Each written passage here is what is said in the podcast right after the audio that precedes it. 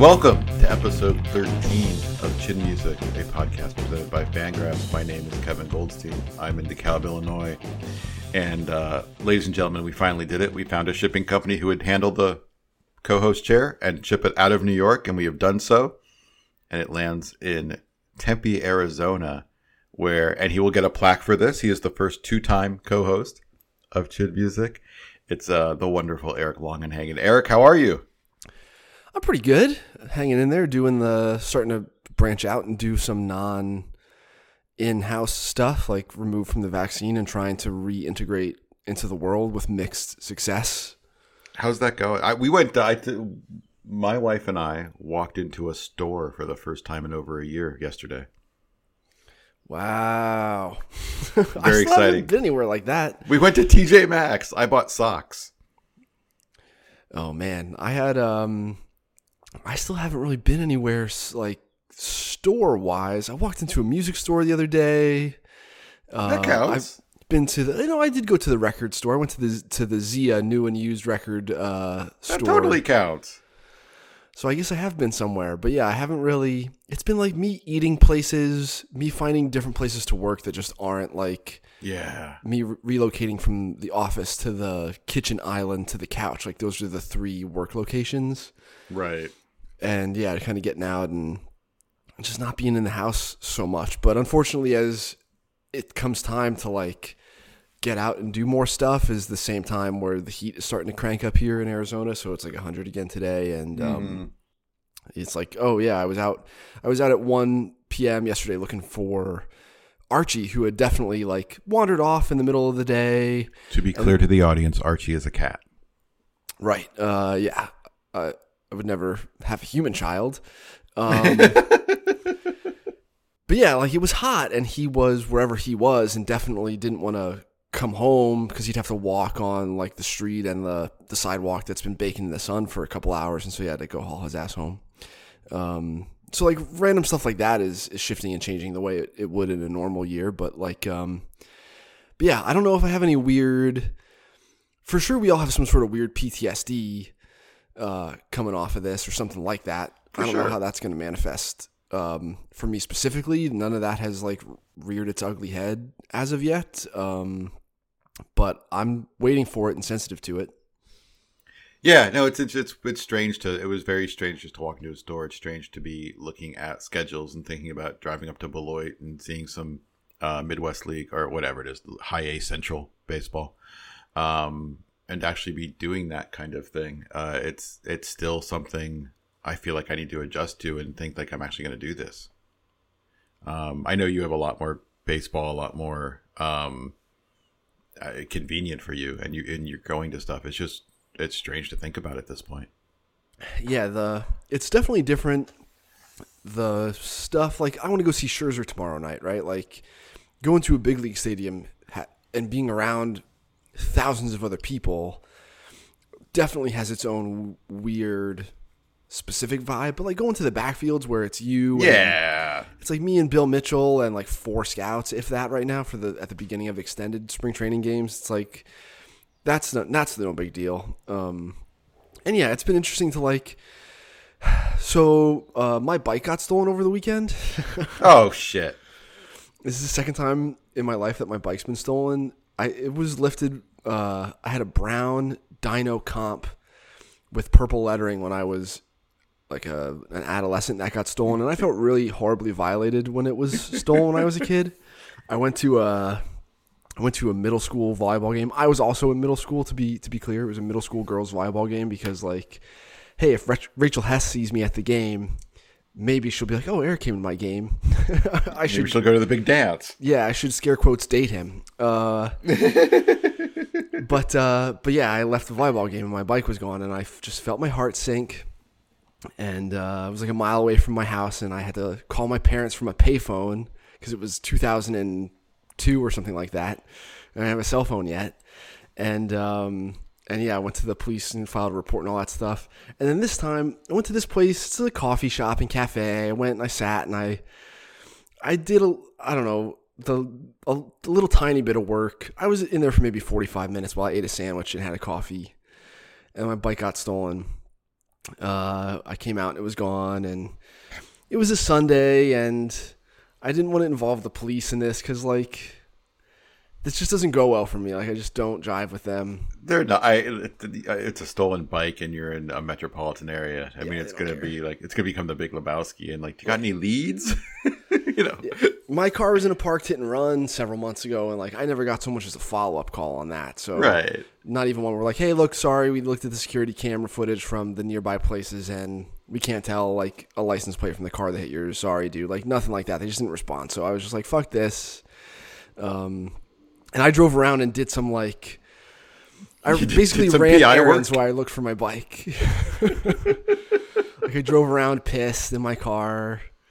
Uh, and yeah, so like this is like what it's been like. I went the one time I went somewhere like to sit and do work in a place, a coffee shop outside. Like I got punished by uh, my bike getting stolen. It's like the most eventful thing that's happened to me over the last couple of weeks.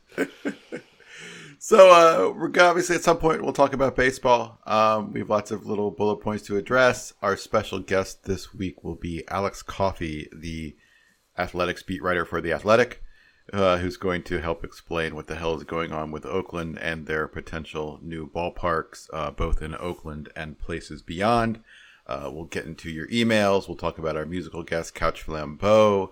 Uh, we'll catch up with Eric. We'll have a moment of culture, and we'll be out. You want to talk about baseball, Eric? Yeah, Let's start with the big news. Uh, we are recording this on Thursday. It's currently 1.51 p.m. Central Time. Uh, and the story of the day is uh, the Seattle Mariners, which is not something you get to say all the time. Um, and they pulled the trigger, called up some some couple top prospects, and, and Jarred Kelenic and, and Logan Gilbert. Um, let's start with, with with Kelenic. Obviously, this is a big hype guy. Obviously, this is uh, you know an elite prospect. Um, you know, ranking in in, in top five in, in baseball. And that said, it, it's always you know you have to be a little a, a little bit uh, you know cautious. Like it's not like he's chances are not good. He's going to come in and crush it immediately. Um, you know, he there are some holes in his game. There's a little swing and miss in his game. Um, he's not the perfect player, but he's really, really good, and he's going to be really, really good. But expecting some sort of, you know, thousand OPS in May, I think is is is. It feels like that's what people are expecting. It's not necessarily going to happen. yeah, and he he is where he is on our list, which is largely my list, just because of the timeline of you like mm-hmm. onboarding and stuff. But like, he is where he is because of the degree of confidence, not necessarily because of the ceiling.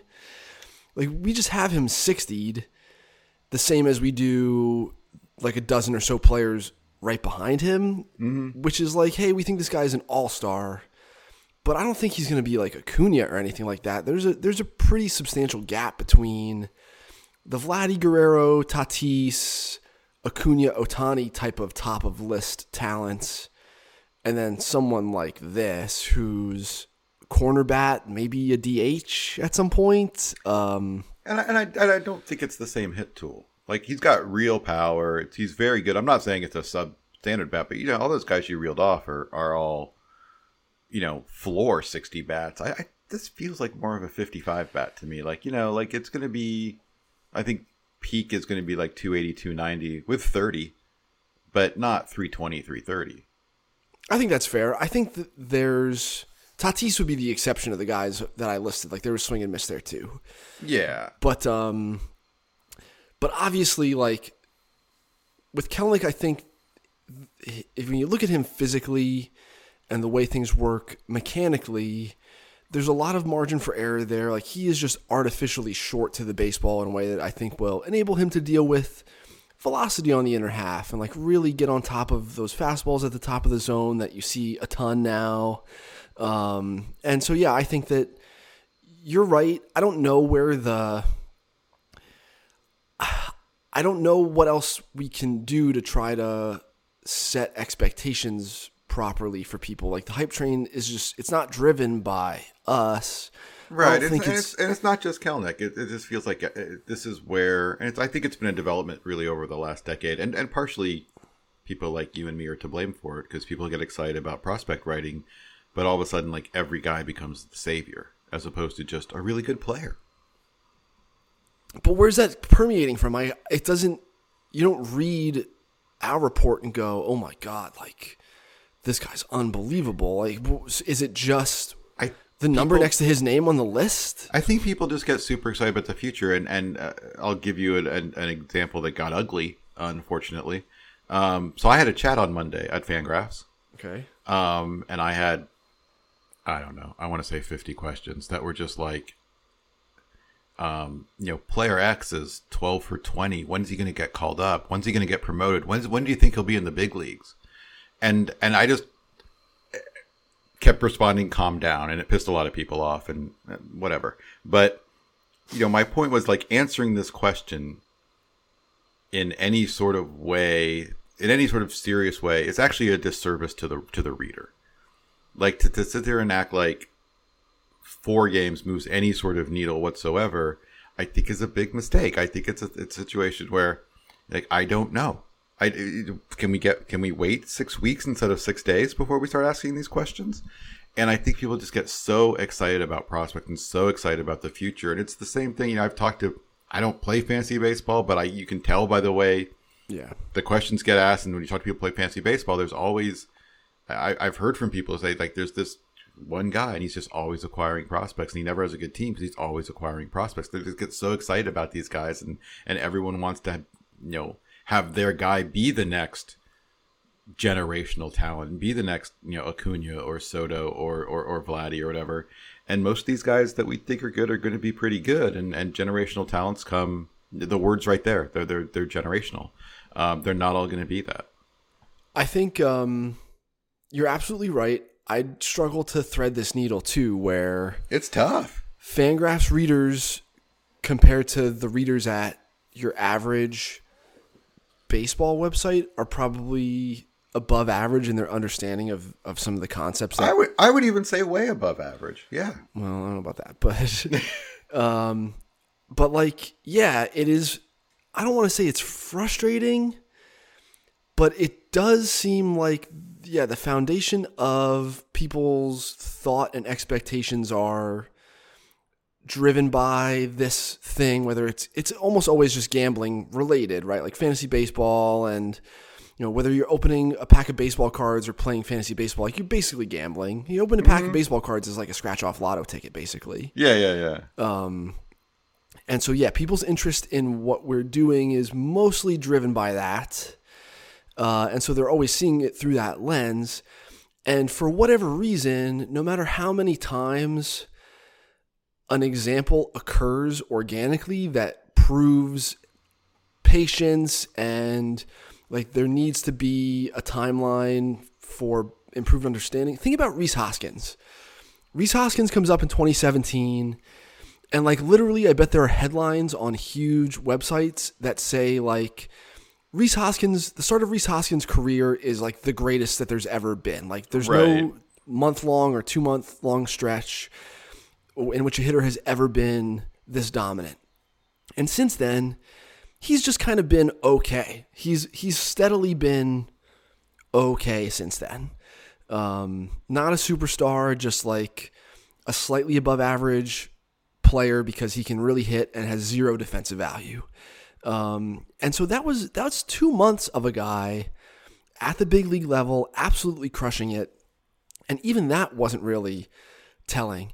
And like Domonic Brown is another one where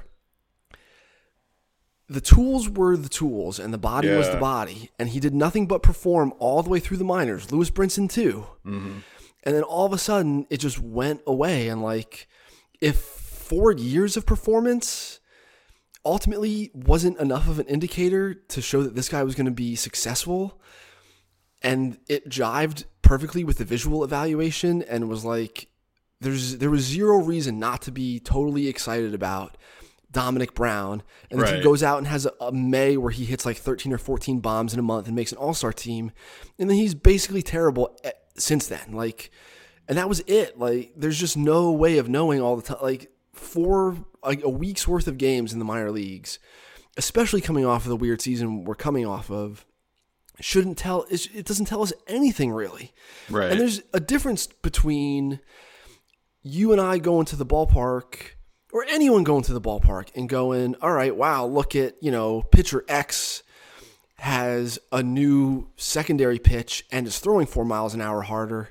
The small sample caveats don't apply as strongly to that. Certainly the Right. context of the look, you know, you want to go, look, this guy hasn't pitched regularly in a year and a half. Cody Poteet's throwing two miles an hour harder. Is he going to do that all year if he has to pitch every fifth day? Like, we don't know that stuff yet either. But I'm definitely more inclined to believe some stuff than I am other things.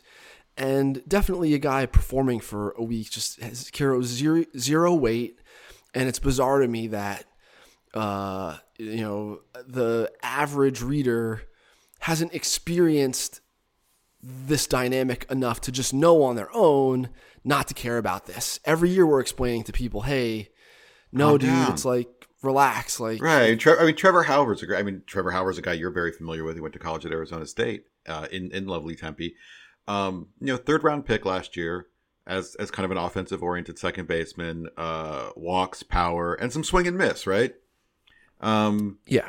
he's at low A. He's got six home runs in seven games. And all of a sudden, it's like, when is this guy going to be hit behind Aaron Judge? You're like, well, you know, look, he's 22. He's in low A. He should be killing it. You know, 22 year old from a huge program should be killing it in low A, and he's killing it. He's he's doing what he should be doing. It's great. It's much better than him having zero home runs, and it's something to you know keep an eye on certainly. But you know, it, it just pump the brakes a little, folks. It's it's okay. But get back to to, to Kelenic. Um, like what what do you think is a realistic expectation for this year? If I said 800 OPS w- over under.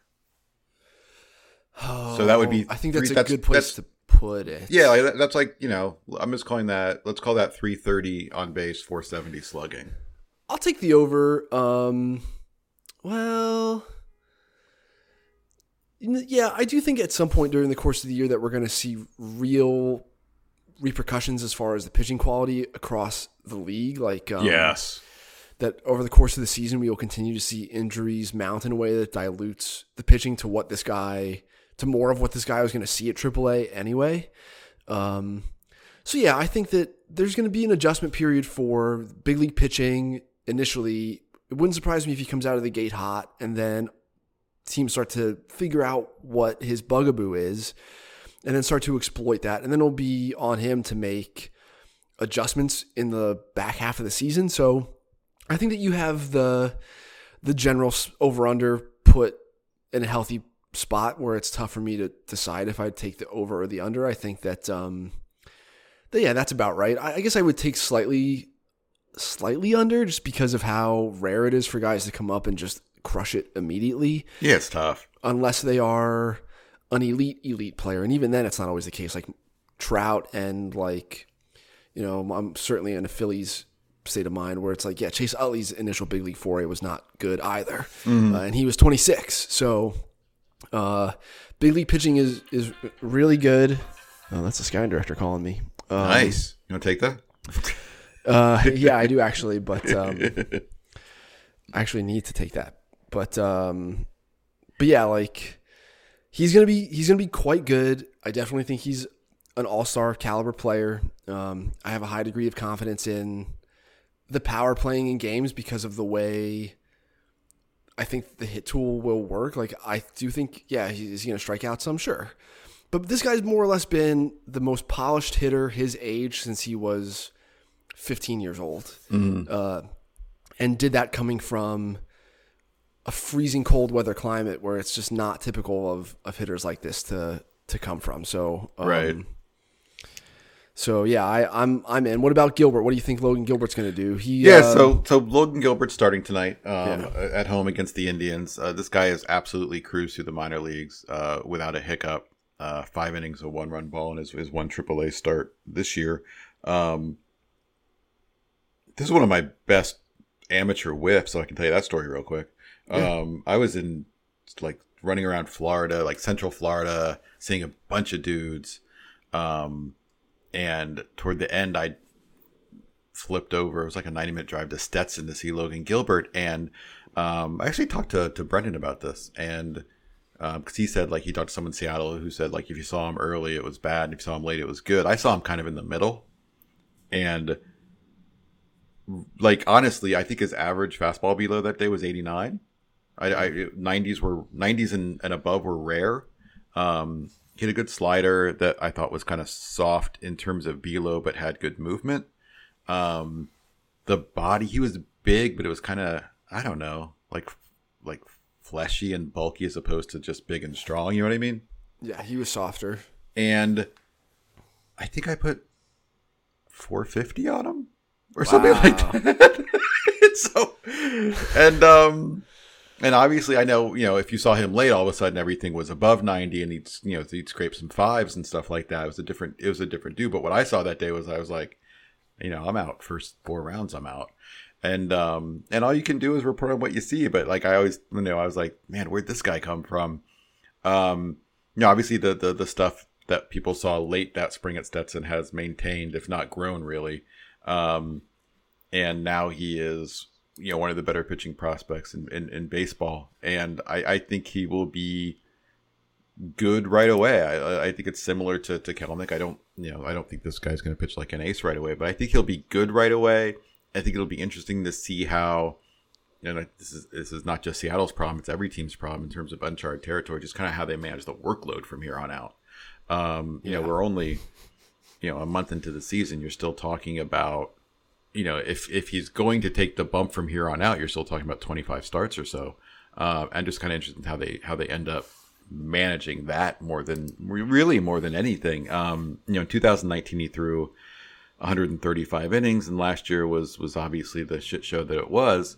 Um, and so I don't. I, I'm actually more interested in seeing how that. Does. I think he's going to be fine. I think he's going to hold his own. I think he's. You're not going to sit there and go, "Oh shit, this guy's got to go down." I don't think that's going to be the case. I think he'll hold hold his own or exceed that. But I'm kind of interested in seeing what it looks like in September, especially if Seattle's kind of hanging around there. You know what I mean? Like I it, I know that the, um, you know they've they've obviously you know scuffled a bit as late and they've they've slid under 500, but you know with with the way the standings are these days, they actually could be hanging around, and it's just interesting what happens with that as well. Yeah, the the Gilbert stuff is interesting because he was definitely ridden really hard at Stetson. Um, he was the workhorse of their weekend rotation, if you can believe it. A first round guy. He, what I saw him, I think he threw 120 pitches, and, and really just kind of scuffled through it. It was like seven innings, three runs, some walks, some hits, and stuff. But it was it was like 120. Like he just they rode him hard. he was big time pop up guy on the Cape the summer before, and then yeah, had that like dip early his draft year, and then uh, almost like pitched himself into shape throughout the year. And I know the Mariners focused on his conditioning initially upon drafting him, uh, and even if he lives in the low 90s, which is where I think we're going to see him, um, the other traits of the fastball I think are going to make that pitch play Right. his secondary stuff is still just kind of okay. It's really the command that switches that stuff on and really weaponizes the the fastball and, and its other traits. So like in his first start this spring at AAA Tacoma, he threw like 60 some pitches and like most of them were fastballs. He only threw like about 10 uh, sliders and a couple curveballs and I think like one changeup his entire start. Um, and so the secondary stuff is not like it's not like this is Stephen Strasburg coming up or anything like that. this is a guy no. who it's softer than that. Um, but yeah, it's like super duper workhorse frame, fills the zone. He is built like a tank now, and like Yeah.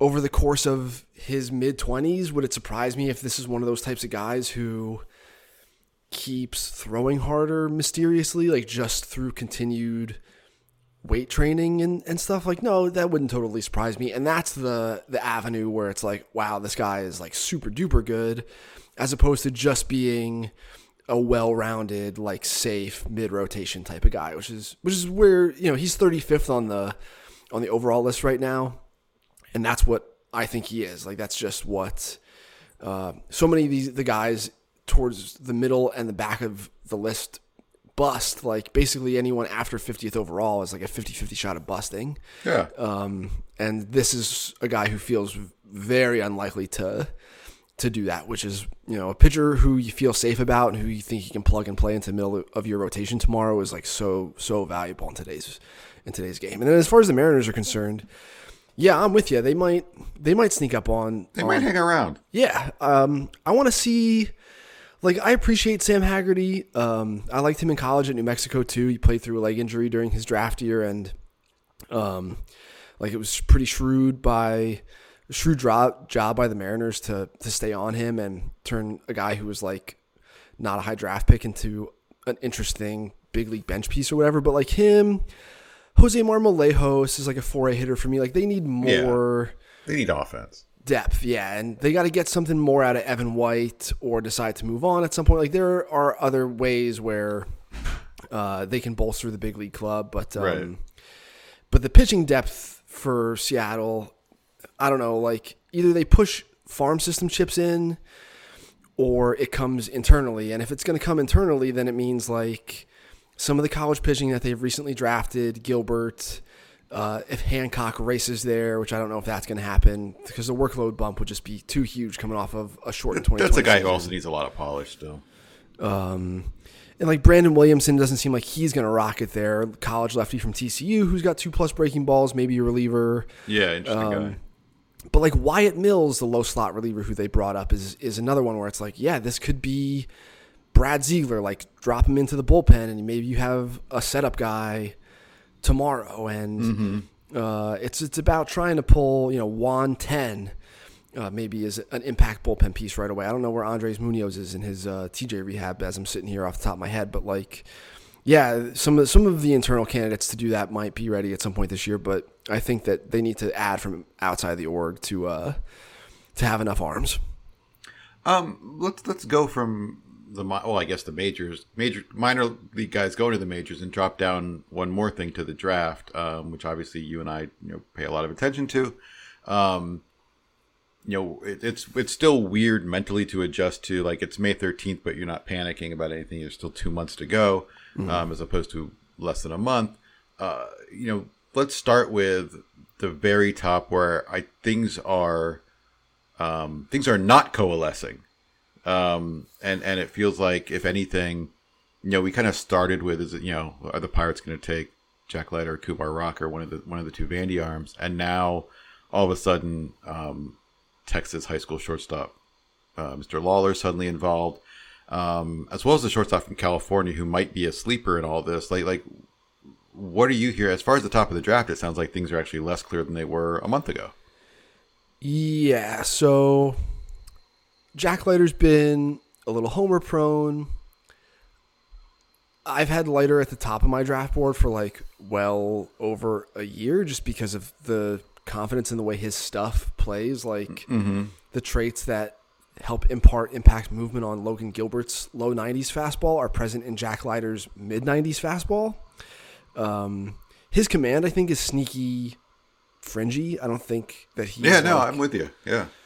He's not like a He's not precise. precise guy. No, he's. I think he's chucking good stuff past college hitters right now in a way that um, is is going to have to be refined in pro ball. Yeah, the term I always liked um, that I stole from um, someone I worked with. I was like, there's a plenty of days where he's just kind of going out there and out stuffing people. Yep, I think that's right. Um, and then with Rocker, the velo just trickled away, and that's the second time this has happened to him. Now it happened his senior year of high school, which is how he ended up at Vandy at all.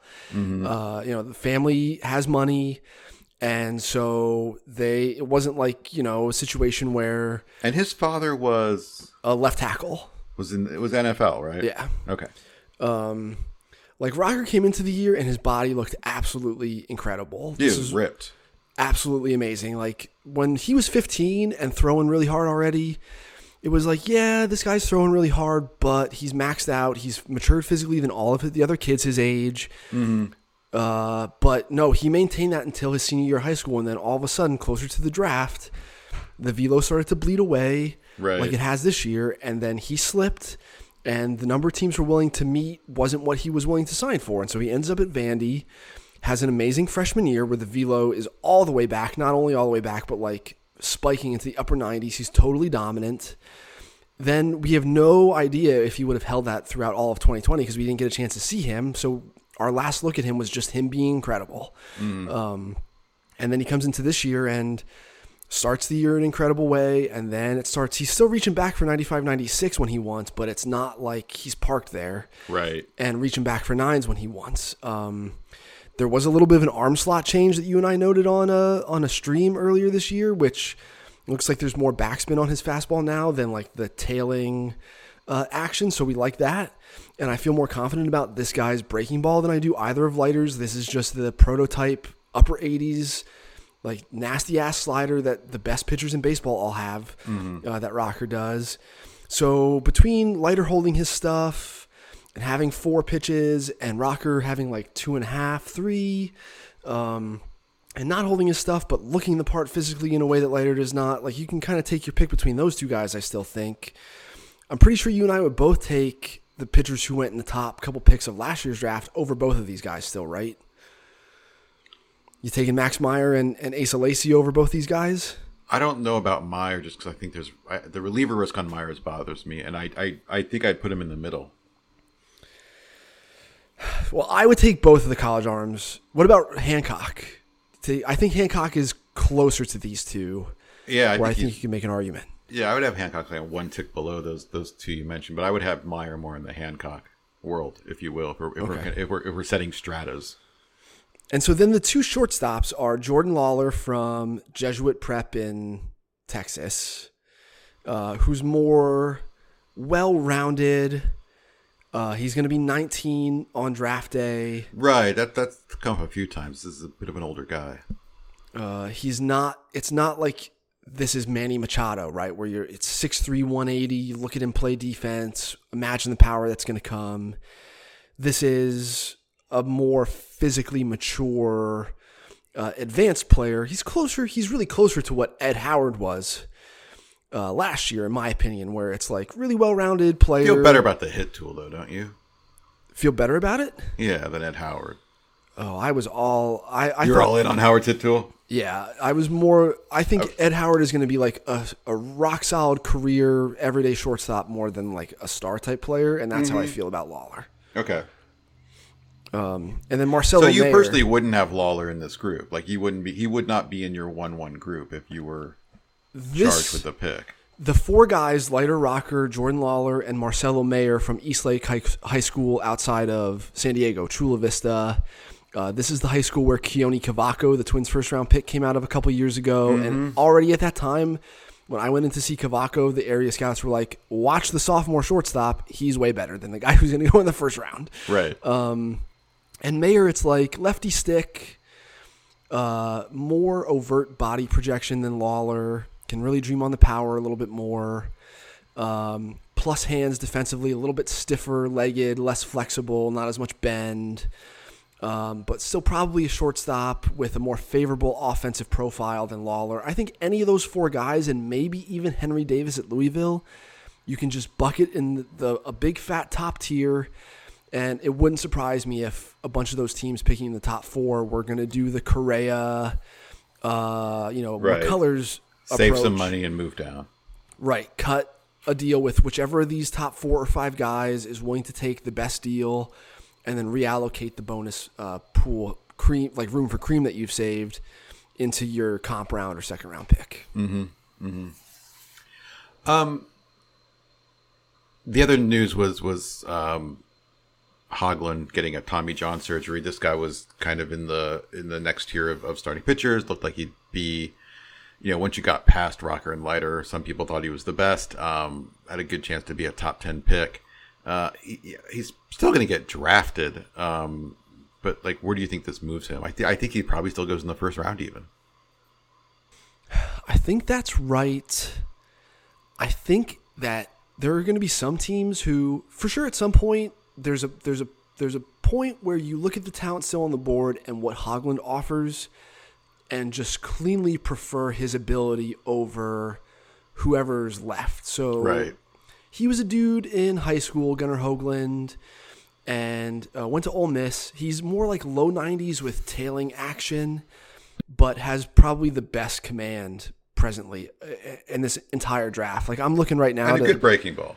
and a good yeah his slider's good and his command of his slider is incredible. I'm actually like digging through my files on the computer right now. I've got a screenshot of all of his slider locations from this year that i want to slack you because it is hilarious. Um, but like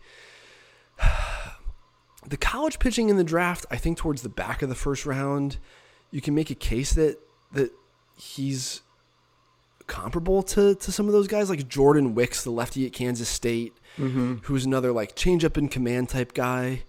Uh, I don't know that that Hoglund is so much better than him, and like Kevin Abel at Oregon State, uh, that you'll take him over the healthier v- versions of him. Right, right. Um, but I, I do think you're right. Like at some point in the back of the first round, someone will pull the trigger on this guy because they'll think it's it's better than the available options. I do think that the college pitching in the draft, especially towards the middle and the back of the first round, there are a lot of interesting test cases where do you want the slam dunk starter with the more vanilla arm strength? Not really stuff. Like Kevin Abel at Oregon State still has two good secondary pitches. He He, has- just doesn't right. He throw has he has weapons, but he doesn't. You're right. He doesn't.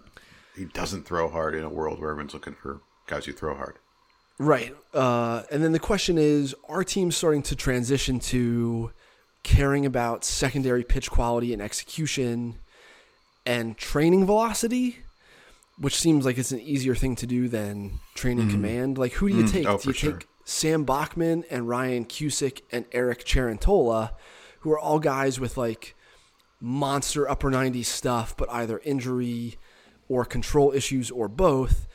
Or do you take Abel, Wicks, Hoglund, big school collegiate performers whose stuff still seems okay on paper, except for the arm strength? Like Reed Detmers was sitting in the mid 90s the other night already. It sounds like some teams believe we can develop velocity. Like Cleveland certainly is an indication that that you can take the guys who execute their secondary stuff and have mm-hmm. good pitch data and train them to throw harder. Yeah, it's interesting. It, it, it- and and it, it kind of goes against like where we are in the sense of of we have gone from you know really over just the last six seven years from having you know less than 10 teams who really really lean on pitch data in terms of their picks to nearly all 30 teams if not all 30 teams um and so it does come down to how much uh, uh, you- you're gonna count your your player development confidence, if you will, as opposed to to what's in front of you right now.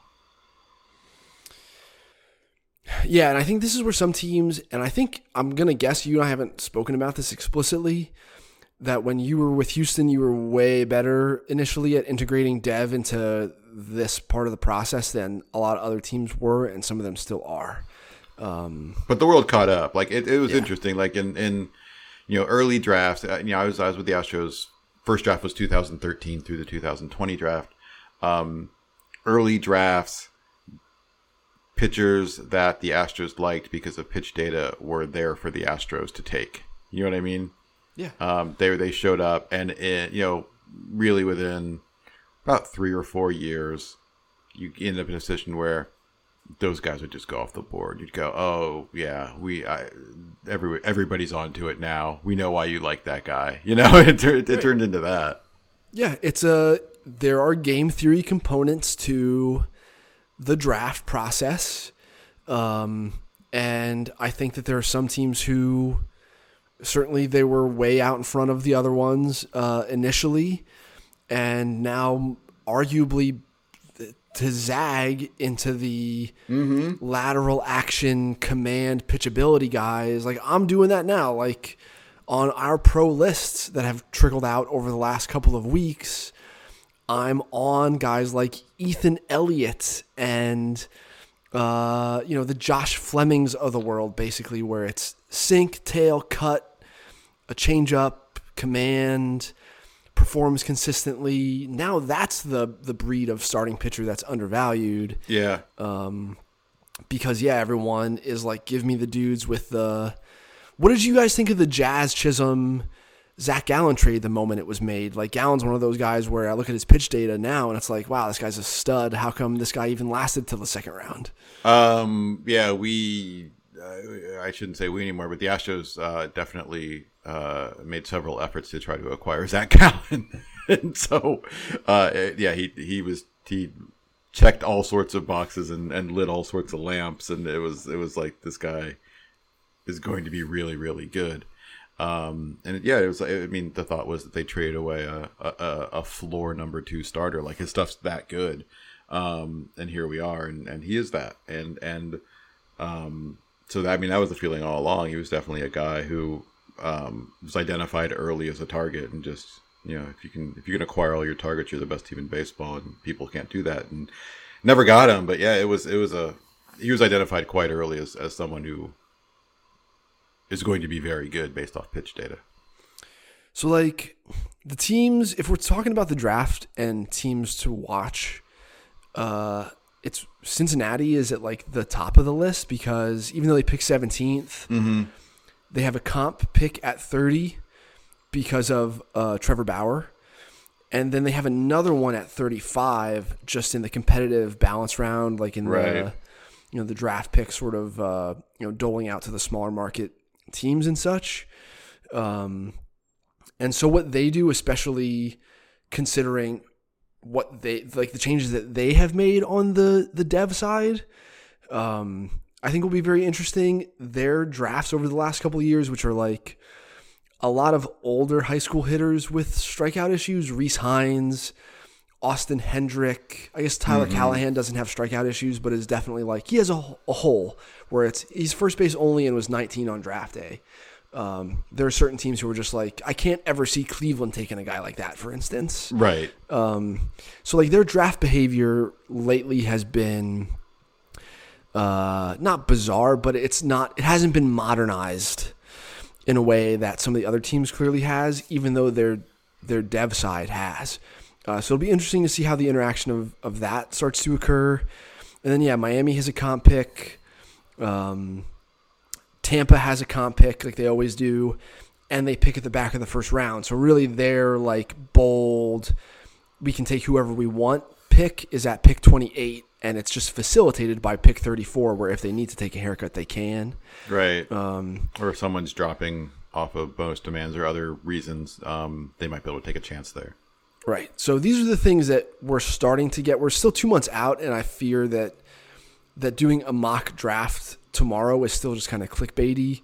Um, but it is definitely time to start noting which executives are where. Uh, even though I think that that's less telling this year than than ever before, because I think more and more teams are moving to video heavy analysis, data heavy analysis Right. that doesn't require the GM to be here and there so much, um, or the scouting director to be here and there uh, quite as often as before in ways that you know someone would text me or they text you like, hey, you know, uh, Matt Klentak is at uh, Georgia Tech Right. and right. Virginia, and Adam Hazley's going off or whatever it is, um, to the point where you can go, oh well, that's there seems to be some some smoke there. But uh, are, is there anybody else who? I mean, we mentioned the guys who I think our draft rankings are like horrendously out of date. Jackson Jobe, the high school righty from Texas, Getting some hype. but I don't know where does over under pick ten. Uh, the first prep arm off the board. I'll go. Well, I'm trying to think of how I say this. I'll go. I'll, I will go under in the sense that I think one goes before ten. And so that's been like Ryan Weathers. Um, like I don't think who's picking there. Yeah, I mean, I guess Colorado at eight is a wild card to do kind of whatever. Right. Kansas City at seven, I could see taking a prep arm too. Like these are the teams who uh, who don't disqualify them automatically just because of the risk associated with them at the top of the draft. Like Right, and nor should they. I, I agree. I agree that you shouldn't just just you know shouldn't just throw away any any quadrant of player, if you will. You I don't. mean, I don't want to throw it away, but I think I take Sal Frelick over any prep arm. I still think I would take like maybe How- even Adrian Del, Del Castillo over any of the prep arms. oh, that's that's a little. I, I was almost with you on the first one. I'm definitely not with you on the second one. Harry Ford, the high school catching is just as risky as uh, high school pitching, if not more so. Mm-hmm. And I still think I would take Harry Ford, the catcher from Georgia, who's like crazy tooled up, Yeah. over over Jackson Jobe. Like I just the amount of the developmental timeline for high school pitchers is so long that I think you're just every year you throw that guy out there again before he's at the big leagues is just another year that he might break. Yeah. Um. I mean, I, we'll have a lot more on the draft in, in coming weeks, and actually tomorrow, Eric and I will have a Twitch stream, which we're going to kind of go over the board and just kind of discuss where we are, and just kind of like how a bit of Massage an insight, kind of how the sausage is made. We're going to massage it a little bit, and also talk about uh, a lot of players on the board, but also talk about like what we need to still do to, to maybe be more confident in our in our board movement. And you know, oh, look at that player. Let, let's we need to dig on that guy more and talk to some Yeah. people and that kind of thing. It's going to be a, a fun little thing we do on on Twitch tomorrow. Um, you talked about like where the scouts are, and you know, obviously we hear from scouts, and and and I on the amateur side, things to be things seem to be, um, I don't know, I'll say it normal, right? Yes. But on the pro side, I'm hearing strange things fr- in the sense that you know I talked to uh, a friend of mine with a team who, um, you know, works at the team offices and then then then lives in the city, obviously where the team plays, and uh, he watches the games. Uh, and the, when the game starts, he just goes and like grabs a seat in the scout section, right? And he said to me, "I haven't seen a scout all year yet." And I said, "Really?" He goes, "Nope, not a single one. It's very strange." And um, talked to someone in uh, more of an operations role with a minor league team, and he said, "Man, we barely had any scouts at our games." And is something weird happening on the pro side? See, like, A, we have fewer people with the job. well, that's definitely part of it. Um, the people who I spend the most time with, who I've spent the most time with recently, are the scouts who either live here in Arizona near me and I see them at the field all the time, or we're here to cover minor league spring training. And there were a lot of scouts at minor league spring training, like a lot, because it's one of those things that's not on tape anywhere. There's no alternative. Whereas every team has video alternatives of increasing quality and often paired with pitch by pitch data that the scouts can analyze remotely and it saves the teams on uh, travel expenses and the scouts get to be with their families more and i don't know that there's a lot of i don't know that there there are a lot of like the stuff that there are reasons to scout games in person and i think Of that course. they're really really good reasons They're to do it um, but the reasons to do that and the information that builds up that makes that a good thing to do hasn't accumulated yet. So uh, there's some of that, but definitely like the people I know who scout have been at games. Like, But it sounds like they're not traveling very much. oh, see, like the guys, uh, They the, are. the handful of guys that I am closest to have been out at games. Okay. And some of the games that I've watched on tape, not all the camera angles are friendly for this, but they've there have been scouts there. So I think I'm trying to think if there's a way coverage may have morphed that Well, I- impacts what's being seen right now. That was one of my things I was wondering. Like, obviously, last year, um, scouts were off the road. You know, um, we had no minor league games to go to, and they weren't allowed in big league games. And um, Or at all a lot or alt sites, and a lot of teams kept their scouts busy by giving them um, assignments they could do from home. Yeah, big picture projects. Yeah, look, here's here's video and data. Analyze this player, and I wonder how many people walked away from that saying, "These are good." You know, these are valuable to us and help us with our decision making process. And and and you know, how much of them are, are saying, you know, not shutting off in person scouting on on the professional side, but at least saying, like, these are valuable too. Do we need less on the road? I think that certainly happened, and I think, I mean, I wrote a half a book about this. That's just like, um, because of the financial piece and the proliferation of video and the data integration, that yeah, there are just better alternatives for this than there used to be, and all of that from a cost cutting standpoint looks good on the budget sheet and was accelerated by what COVID did to everyone's budget sheet. Um, I mean, some of the stuff is super advanced, you know, visual machine learning algorithms that you can feed high speed video to and it will spit out a stuff grade uh, based on the video. Like, there are all kinds of ridiculous tools now. But I still think like evaluating hitters, I think maybe some of the scouts are, are there down the lines more often than they are behind home plate. Like, I, I don't know, but Yeah, yeah. I it's Um, if if I go to see, uh, especially on the amateur side, like, hey, go watch this position player. I'm sitting down the line. Yeah, when I saw you at the the international amateur event at Salt River, that I think was like uh, ran concurrently with GM meetings or something Yeah, like that. it here. started right after. Yeah, yeah, none of you, you nor any of the other. I don't know. Maybe there was one other Astros person there. You were down the line the whole weekend. Mm. Uh, yeah, I noted that. Like, it makes sense that, we're especially gonna because we're, we're gonna have video and pitch data off off the arms. I, I can watch their delivery from the side, which is what I'm there to see. Um, I'd, and I'd rather watch position players down the line. Yep. Um, and so maybe that's some of that's going on in the, the places that we Yeah, that's interesting. I wonder if that's what's you know that's happening other places too. uh and I'm trying to like I'm brainstorming like what if you're gonna direct your scouts attention at this point in time what does it make sense to try to do? And at least towards the end of minor league spring training there are just a ton of guys who are throwing way way harder all of a sudden. Like i don't know if it's sustainable. I don't know where it came from. The cubs basically like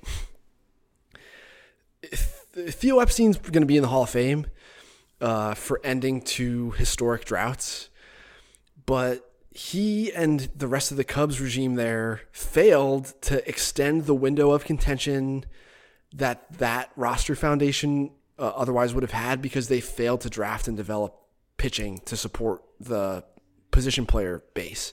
And then like Addison Russell turned out to be an asshole too, and that didn't help. Um, and Javi Baez has bottomed out, which is weird. But like, yeah, like all of a sudden Theo leaves, and you, your head spinning on the Cubs backfields because everyone's throwing 96. And I don't know if it's because they had dev turnover and this group is better at at developing guys, or if like the long layoff was good for everyone's Yeah. strength. Like just resting turns out is good for you. Like I don't know. I think I do think that's part of it. Um, yeah, it'll be interesting to see how this goes, and, and interesting to see. I, I look forward to kind of getting to a game and just seeing what what the what the turnout looks like in terms of people uh, at the game work for work purposes. If you go to Beloit tonight, you're going to see Max Bain touch 98. Like a guy who's in indie ball two years ago Right. is just sitting four to eight all of a sudden with like a yacker. And he's 23, but also has like this cushy roster flexibility because he just signed.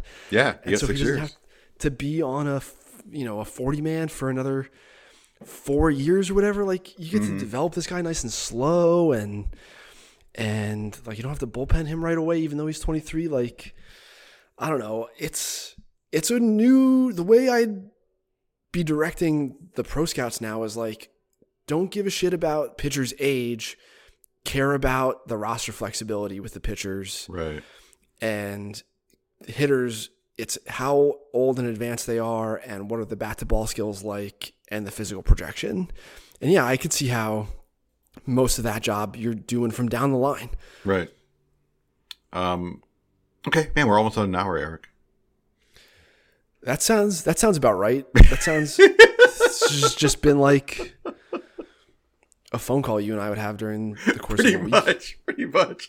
Yeah, I look down my phone and I feel bad sometimes. We I hang up and look at how long our phone calls, and I'm like, oh, this guy's got a family. I don't feel bad. No, I, I, I'd let you At go. least with I- Kiley, I was like, this guy doesn't have anything to do. I'm like saving him from himself. He's gonna go Well, on to whatever dating app he has and hey, now. make some terrible decisions. Or that's past Kiley, pre pre wedding Kiley. Yes, pre pre previous previous edition. Axe Um, spray Kiley. Now he's a married man with a dog. That's right. He's he's he's he's become a normie. Um, we'll take a break. We'll come back. We'll talk to, to Alex Coffey of the Athletic to help explain what the hell's going on with Oakland. Uh, and then we'll come back, read your emails, talk music, talk culture. Stick around.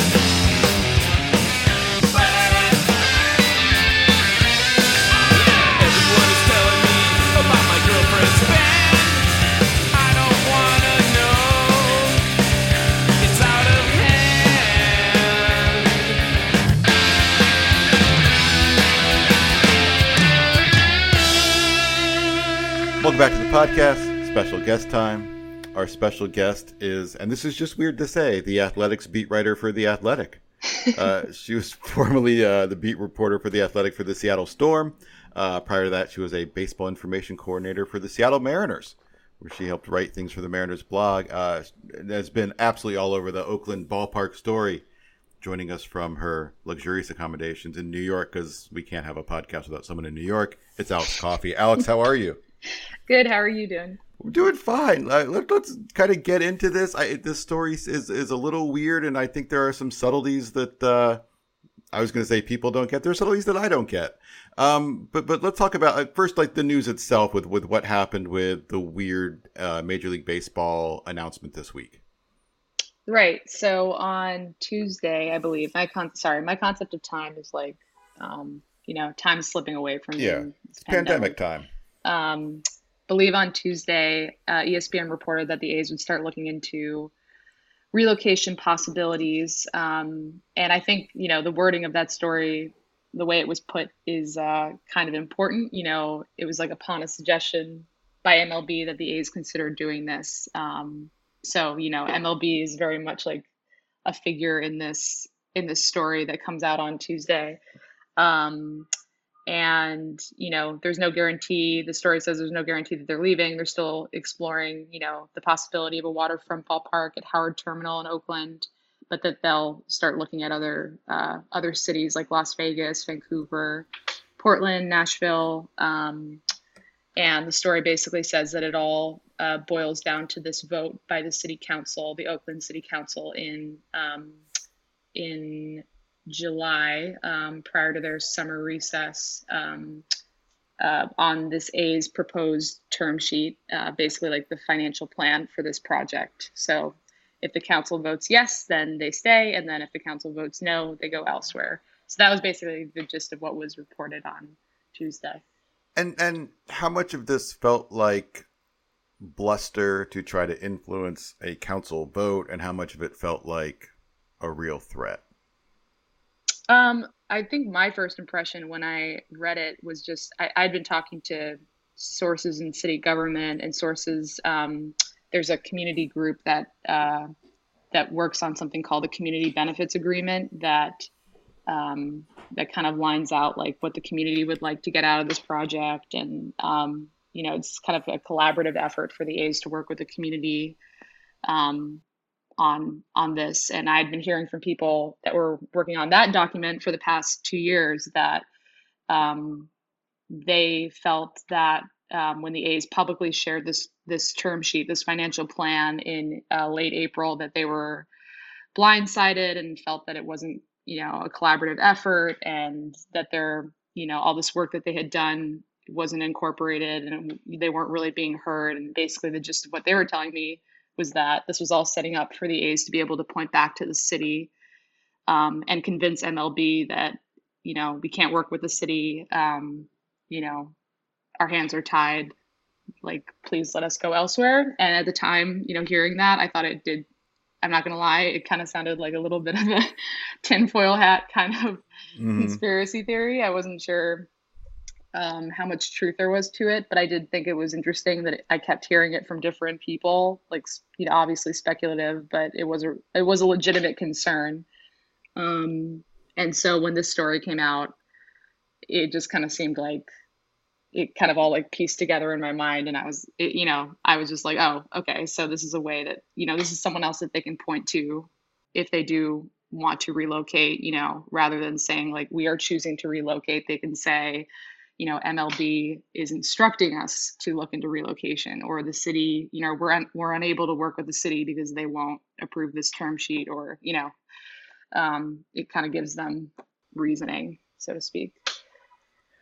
But it, it sounded like based on what words it was like MLB kind of had an open offer to Oakland to kind of put the hammer down and be and help influence this decision no yeah, so I did a little bit more digging after the story came out, and I found out that um, dating back to their, and this predates Howard Terminal, so this is like dating back to their effort to um, build a ballpark at Laney College, which I believe, I want to say it was like 2016 was when they started mm-hmm. um, thinking about that. I might have the date wrong, but um, they had this you know, long-standing offer from Rob Manfred to basically put some public pressure on the city, um, you know, to, you know, basically come to some kind of agreement with the A's um, should they should progress come to some sort of standstill. So, um, so in talking to sources, former employees and sources within the organization, this was something that they had at their disposal, and it kind of all depended on like the tenor of the negotiations with the city. You know, it wasn't a guarantee that they were going to act on it, but it was kind of one of those things where it's like, here's a bullet. You know, if you want to use it, use it, and but you can only use it really like once, right? You can't. right. It kind of loses a little bit of its luster, you know, if he's constantly doing stuff like that. Um, so so yeah, that was that was something that I found after the story was pub- after Passan's story was published earlier. Do you do you get the sense that Oakland that the Oakland A's want to leave Oakland, um, or do you get the sense that this is just kind of, you know, just pure baseball capitalism? They're just going to go wherever is the most beneficial to them financially. If that's Oakland, great. If it's Nashville, Las Vegas, Vancouver, or Poughkeepsie, New York, great. well, I do want to preface this by saying that I think that when they started the effort at Howard Terminal, they were genuinely like, I don't think that this is, um, you know, this was all designed to fail from the beginning, right? Like, mm-hmm, I do think mm-hmm. that they were genuine. I've been thinking a lot about the producers, the movie, the producers, the Mel Brooks movie about it's like this play that's designed to flop.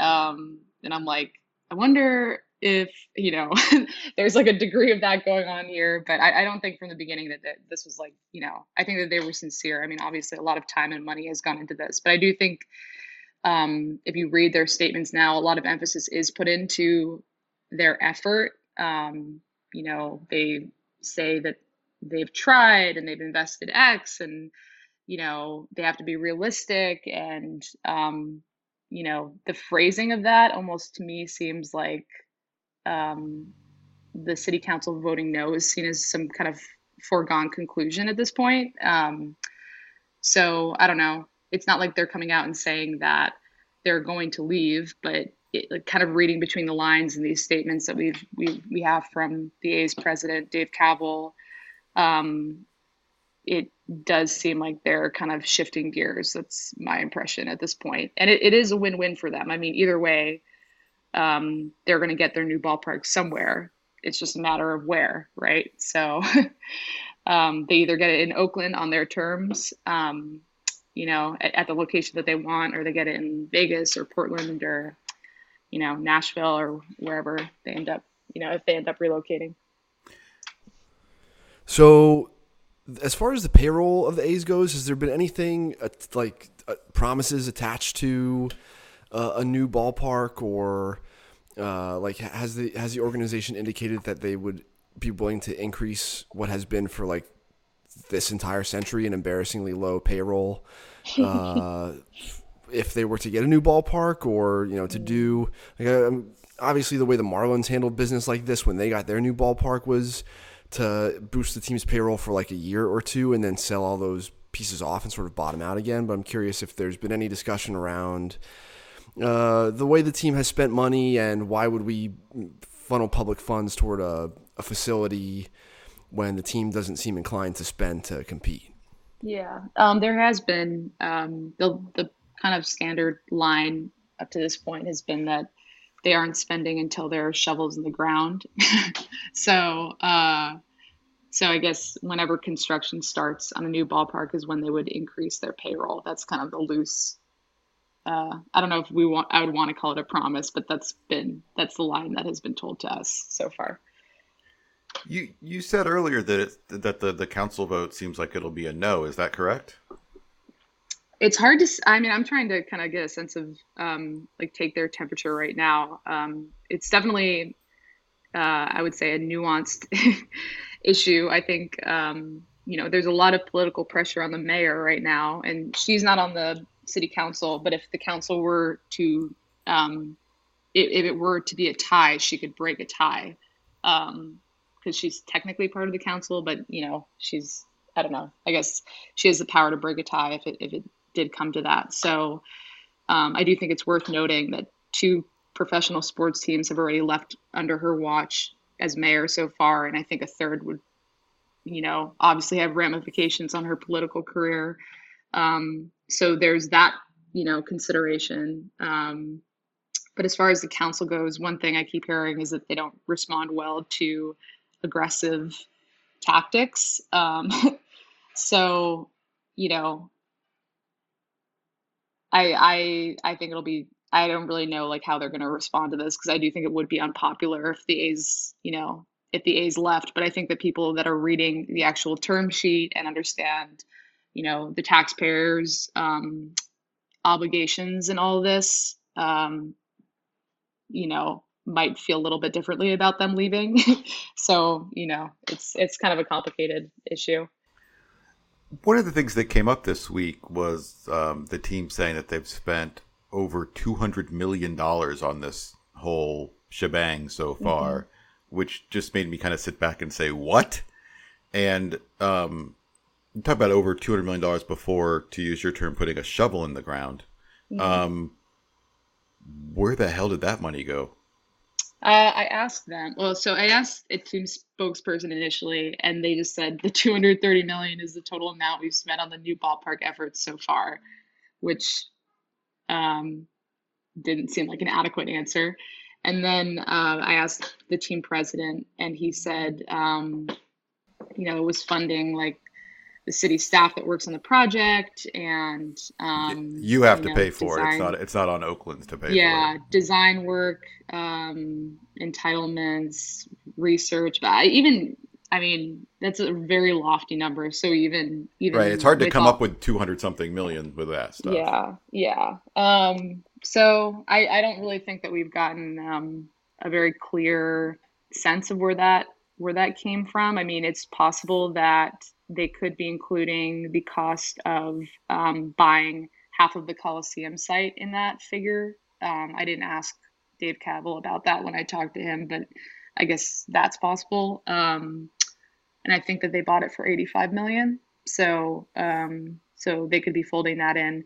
Uh, honestly, the numbers that they've thrown out in this in this term sheet, um, you know, in this financial plan, uh, are coming under a lot of scrutiny because um, the numbers mix um, current like the current value and inflation adjusted dollars, and it's like you know there, there's a lot of um, Creative accounting. yeah yeah speculation about how these calculations are are being made and there isn't a lot of transparency about you know where these numbers are coming from so i'll throw that out too Um, I mean, as as a beat writer, um, I mean, how do you? First of all, I guess I have two questions here, but the first one is kind of like, how do you adjust from going to, um, hey, the A's won five to two, and Chris Bassitt Yeah. pitched really well, to all of a sudden, you know, like needing a a degree in business as well as uh, construction management to kind of understand some of this stuff. Yeah, well, I think it's funny because I think beat writers in general have to know, they have to understand so much, you know, about um, how the human body works and economics and, um, you know, like I, I, I really think that beat writing is a multifaceted role, but then Mhm. you, and not to um, make myself out to sound like a victim, but I do think that this specific team, you, it requires a, you know, kind of, you know, doing the work to understand like the nuances of local government and um, you know being able to read some of these dense uh, dense is probably a generous word but some of these dense jargon filled uh, documents and stuff. So yeah it's it is tricky to, to shift gears but um, but you know this is such an important story and and if it were going to be approved it would have such ripple effects on the area um, not just in terms of um, you know the ballpark being built but it's it's a real estate development too. I mean there's like units Right. of housing in there and you know i think like an amphitheater a concert center um, a retail space um, you know and that would affect like for example traffic in the area and pollution. And there's um, you know a lot of environmental um, potential impacts too. So um, yeah, I think it's a really important issue to, you know, to kind of flesh out and, um, but it definitely does require kind of like instantly shifting gears on a whim. So can be a little bit of a challenge sometimes. Um, so uh, I think anyone who's been to, I don't even know what it's called. I'm just going to call it Oakland Coliseum.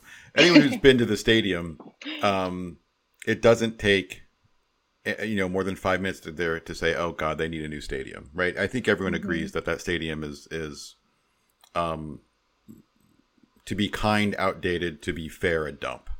Um, that said, I mean they've they've obviously you know they've they've mm, you know kind of shot for. uh, There's been a lot of various spaces. You know, I'm I'm an old man. I can think of like five different places they were going to move. Right. Um, right.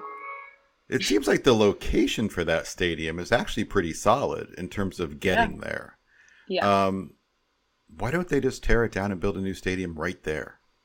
I mean, we haven't heard a very. Um, I can't think off the top of my head what the what the reasoning um, has been for not being able to just renovate the stadium there. I think part of it is that um, if this all were to coalesce, this Howard Terminal project, um, like they would you they would buy this the other half, ideally, of the um, Coliseum site from the city and then renovate that development, right? And Mhm. I, I don't know what they would put there, but they would generate revenue from that to like help fund the Howard Terminal site. So I guess part of the issue with renovating the Coliseum or rebuilding at the Coliseum would be where does that um, revenue come from, right? For like I guess infrastructure costs of the ballpark and building and you know things like that. Um, but beyond that, I haven't really heard a good or convincing reason why they can't just go with the obvious, maybe less alluring um, option of just rebuilding at the Coliseum because there's a ton of parking space and there's, you know, right next to BART. Um, like from a transportation standpoint, it really it makes a million times more sense to me. You know, just my opinion, but but yeah, it's a valid valid uh, point. So I I mean, back to the kind of being the beat writer thing. You know, obviously, you know, you deal a lot with people in uh, in the front office on a baseball operations level. Um, I mean, and I, and I always kind of always feel bad for people on a baseball operations level on these kind of stories because this is all even above them in a way. Yeah. Like this is this is ownership and business. Um, do they? I mean, obviously, you know, this would benefit them in the sense that they would have more flexibility in terms of building a team. right. Um, do they kind of? Do you feel like they share the same frustrations that Oakland fans do about the situation? You know, it's kind of hard to ascertain. Um, I do get the sense, and this is just my, you know, my take, but I do get the sense that there is somewhat of a divide in this organization between, you know, the baseball ops side and the business ops side, um, just in terms of, you know, like even if you look at like funds that are allocated to to um, baseball ops. I mean, I sent a tweet. Um, I mean, someone has to check my math. Math has never been my forte, but I calculated the team payroll over the last four years, and it was somewhere around 287 million. And then A's ownership say, say that they've spent 230 million on trying to build a new ballpark in Oakland over the last four years. So you put Right. those two numbers together, and it's like, I don't know. I mean, it really points to where the priority is, right? Um, Right.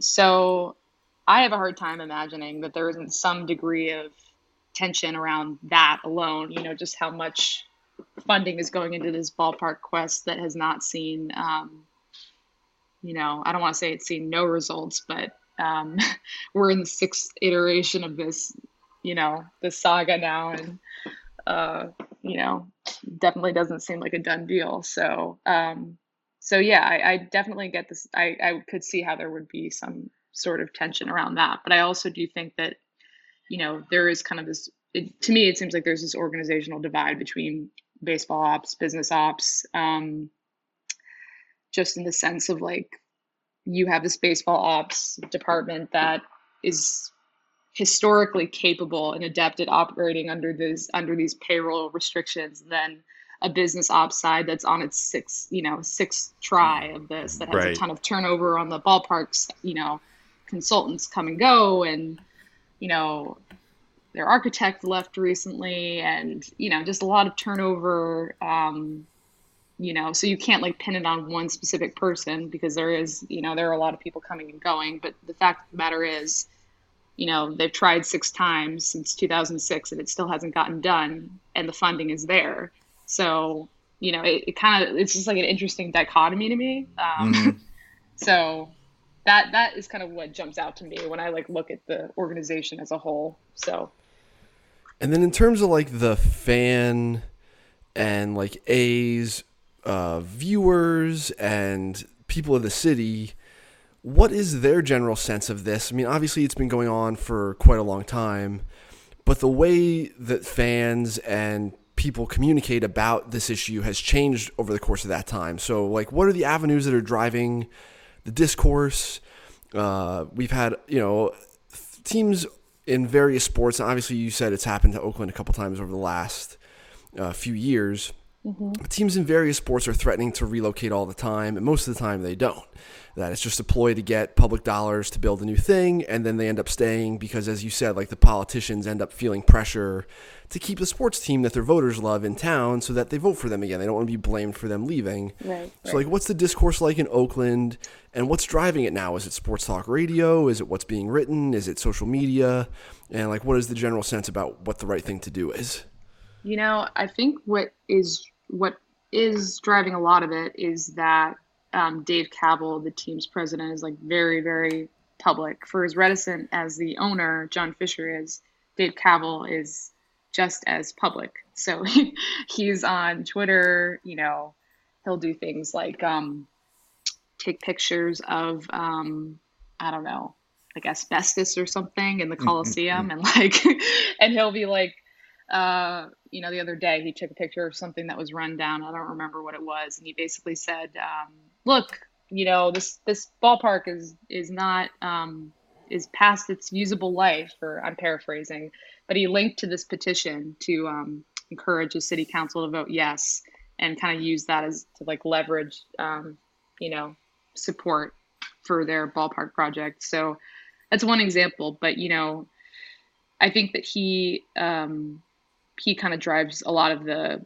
the talk among the amongst the fan base around this. But I do think that um, it's things are starting to people are starting to look at it with a little bit of a more skeptical eye. Um, you know, more is being written about. Um, you know, these two tax districts that would be created to fund infrastructure costs for this project, and um, you know, the A's say that this project will generate, for example, 450 million dollars in community benefits. That's another number that people are uncertain of, you know, how they got to that number, where it comes from, but those community benefits are taxpayer funded. So, Mhm. is it truly a community benefit? You know, it, like what what is the role of the A's in this exactly? You know, is it truly a community benefit that the A's are giving the community if taxpayers are paying for it themselves? And um, you know, so people are starting to parse the words a little bit, which I would or parse his language, parse the team's language a little bit, um, which I think is starting to change change the discourse. Yeah, to be clear, the any all the economic studies done previously indicate that like there's not really an impact that all the quote unquote jobs created by a new venue are taken away from the old one. And even if there is a, a an entertainment park uh, put nearby the stadium, that we're talking about, you know, seasonal jobs and like bartenders and stuff. It's not like careers are being created. It's it's uh, the types of jobs that we're having trouble at this moment filling. And anyway, um, like I'm talking, thinking about like um, I don't know, I forget the the economists who have studied this now in the past, but yeah, this is like this guy sounds like the evolutionary David Samson, who, you know, even though he f- found a way to wiggle out of RICO conspiracy charges at one point before the Expos moved and yada yada yada is generally seen as like a piece of shit. He still has a podcast on CBS now. You know, like this is what happens to these people. Um, I said that. Nobody else said that. that's fine. um, so, Alex, I mean, let's. I, I kind of want to wrap this up and force your hand here a little bit. Oh Um, no. Okay. Yep, that's what that's what happens. Um, if they were setting odds, uh, and and God knows the way sports betting's going, Yeah. maybe they have already somewhere. Um, but if if you know in 2030, uh, what's the percentage chance that the Oakland A's are still the Oakland A's? Uh, um, I got an email about this yesterday. Some guy was like, "I think these odds might interest you." Like the odds were of. Oh, it's actually- it's out there already? Good. Yeah. Um, maybe I should just lean on that. No. Um, I'm on that mailing list too. yeah, yeah. He always Glad says I'm not. No, yeah, yeah. No, it's funny. Um, I, ugh, I don't. I feel like right now I'd- I would probably put it at like seventy percent odds that they leave, thirty percent odds that they stay. Um, I can see a world in which the city council votes yes because it would just be so devastating for this team to leave. But you know, putting making this term sheet public in April and then you, you know MLB in quote instructing quote them to look into relocation you know um, that obviously like puts a lot of pressure on the city um, even if it is a deal that they're it seems that they're uncomfortable with. So I don't know. I, I I can see a world in which they vote yes but then on the flip side I can also see you know how they don't respond well to to this kind of tactic and uh, how the you know the financial side that would you know the, how the financial side of the plan wouldn't be approved so um, And, and when is this council vote again? in um, the if they want to do it before the summer recess it would be july 20th i believe um, late july And and kind of how binary are the results of this vote? Like, if it's a yes, are we? Are is it like we're a go? And if it's no, is it like we're a go to leave? Is it is it that simple, or is it or is it just more of hitting a reset button and making things more complicated? Um, well, one thing that isn't really being discussed much is um, the fact that if they do vote yes, these two taxpayer districts that um, will provide a lot of the funding for the infrastructure would have to, they would have to vote apparently on like how the the revenue from those districts is used. So like they would have to sign off like on, I guess, um, like people in those districts would have to sign off on, you know, the creation of those districts in general and, and how those, you know, and how that revenue is used. So, because basically what the A's are doing right now is they're proposing to redirect money, um, property taxes from that area and redirect it away from the general fund, from Oakland's general fund into the ballpark infrastructure costs. So it's not like they would be taxed more. It's just that the, you know, they would just be shifting that money from the general fund away to infrastructure. So that is something that, you know, could be another potential roadblock for them, which isn't really being talked about right now. But so I guess I guess that's like a long-winded way of, winded way of saying that um, even if they do vote yes, there are other potential potential roadblocks. Um, but I mean, building a ballpark in California isn't easy. So Alex, I want to thank you for joining us uh, and helping uh, explain what you can and making other things murky that are unavoidable. if you want to uh, read Alex's stuff, you head over to The Athletic. Follow on Twitter at by Alex Coffey, B Y A L E X C O F F E Y. You have anything else you want to plug? no, I think I I think I'm good. Um, Okay. Thanks for having me on, guys. No, I appreciate it. Thanks for coming on.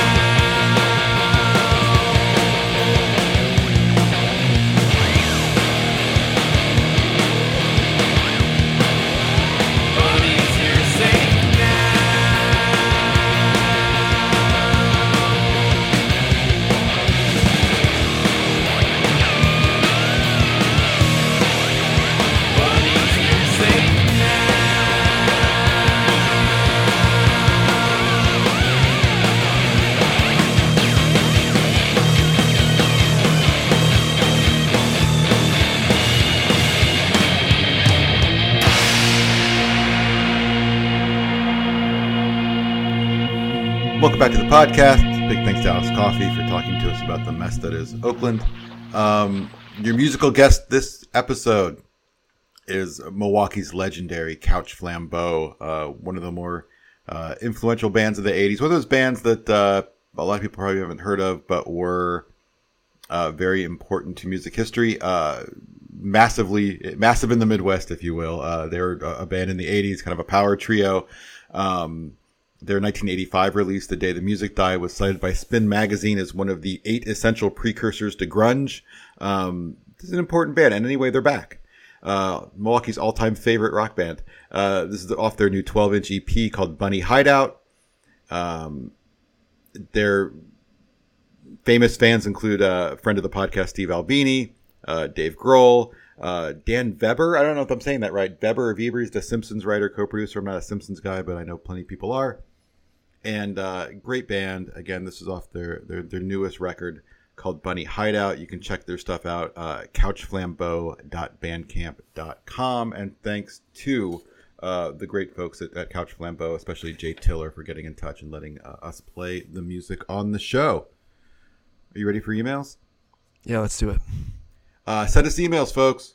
Chinmusic at fangraphs.com. We read them all. We answer some of them. Keep them coming. They're an important part of the show. Uh, this is also the time where I always remind you if you are a person who listens to us on Apple devices to rate and review the podcast. It helps in ways that I cannot explain how. Our first email comes from a guy named Rivers, and it's not Rivers Cuomo. And if it was, I would ask him, What the hell happened to your career? Rivers says, So 12 episodes in, I think what strikes me as a big difference between the old podcast and the new podcast is that you've seen the insides of the business and there's a lot settled. The major hanging question of how you fix baseball's three true outcomesism has gotten a lot of play from various guests because the kind of things you think about in 2011 are mostly solved or optimized. Would you agree with that characterization? And if not, what do you think remains to be solved? Um, I, I've talked about this a lot. Excuse me. I've talked about this a lot. uh, I think I even on previous shows where, um, you know, one of the biggest projects that was undertaken with Houston, and I know other tons of other teams are on this. It's still the it's still a black box and a lot of is injury prevention. Um, obviously, we're not doing a good job at it as an industry. If you look at the the injury rates this year and how they've exploded, um, I think a lot of that is because is because of the strangeness that was 2020. But um, people have worked hard to try to get into in, injury prevention and try to create injury models and things like that to try to understand and, and help adjust for injuries. And I remember basically the output, all the output really told, you know, from a pretty large project, the only thing the output really told us was that guys who get hurt tend to get hurt again and guys who are healthy tend to get healthy. And, and, and, and the word tend, um, was carrying a whole hell of a lot of water as well. Um, and so injuries are still something, and, and player health is still something that teams are very, very focused and obsessed on. And they, it's definitely not, to use your term, solved or optimized. It's still a long way to go, and they're they're really, you know, from everything I know, I don't think there's been any kind of breakthrough there. Um, we do remain in a situation in terms of video and data where we are still, and I've always been way ahead on pitching than we are on hitting. I still think there's a lot of work to be done in terms of, of understanding hitting and what makes hitters good. Uh, but I also of the belief that one of the things that's in there is very hard to measure, where it's no, it's not a physical or mechanical thing as much as it's a hand-eye coordination thing, and um, there's a lot of work to be done in terms of I forget about improving that, merely measuring it. Um, does anything come to mind for you, Eric? I think you touched on the major points. I think I think in-game strategy has shifted considerably during this Sure. 10-year stretch that's being described. Uh, and that a lot of the way that has evolved occurred behind closed doors. It's not really something that's been written about a ton, like the way some of the pieces of a pitching staff are being deployed maybe has, but but some of the the I, I guess to describe it as platooning is not quite the way to, to do it, but um, in essence, that's that's what it is. And like the way defer- defensive versatility has shifted into that, I don't think that we've on the public side like kind of quantified how some of the teams Voltron uh, pieces together in a way that makes the the hitters greater than the sum of their parts. Um, I think that describing it occurring has happened. I just did it, uh, but like exactly how much it's adding, and I do wonder. That has made me wonder about like lineup sequencing. If some of the ways that it was looked at in the past are flawed, um, and that especially as substitutions become more common Yeah. and roster expansion allows like facilitates more of this type of thinking uh, that if setting yourself up to have to be able to make the right big moves late in games without compromising other stuff um, has evolved. Like it's hard, it is, hard to describe, but like if you have a Ryan McBroom or like another one of these positionless boppers on your bench that's facilitated by uh, the extra the, by roster expansion, and you want that guy to hit in a high leverage spot where he can like tie the game or put the game out of reach or wh- whatever it may be. Uh, the situation calls for extra bases if you can if you can have them. Um, doing that, like throwing Vogelbach in there, it often means that you're eliciting a pitching change that might compromise whoever's going to hit after him.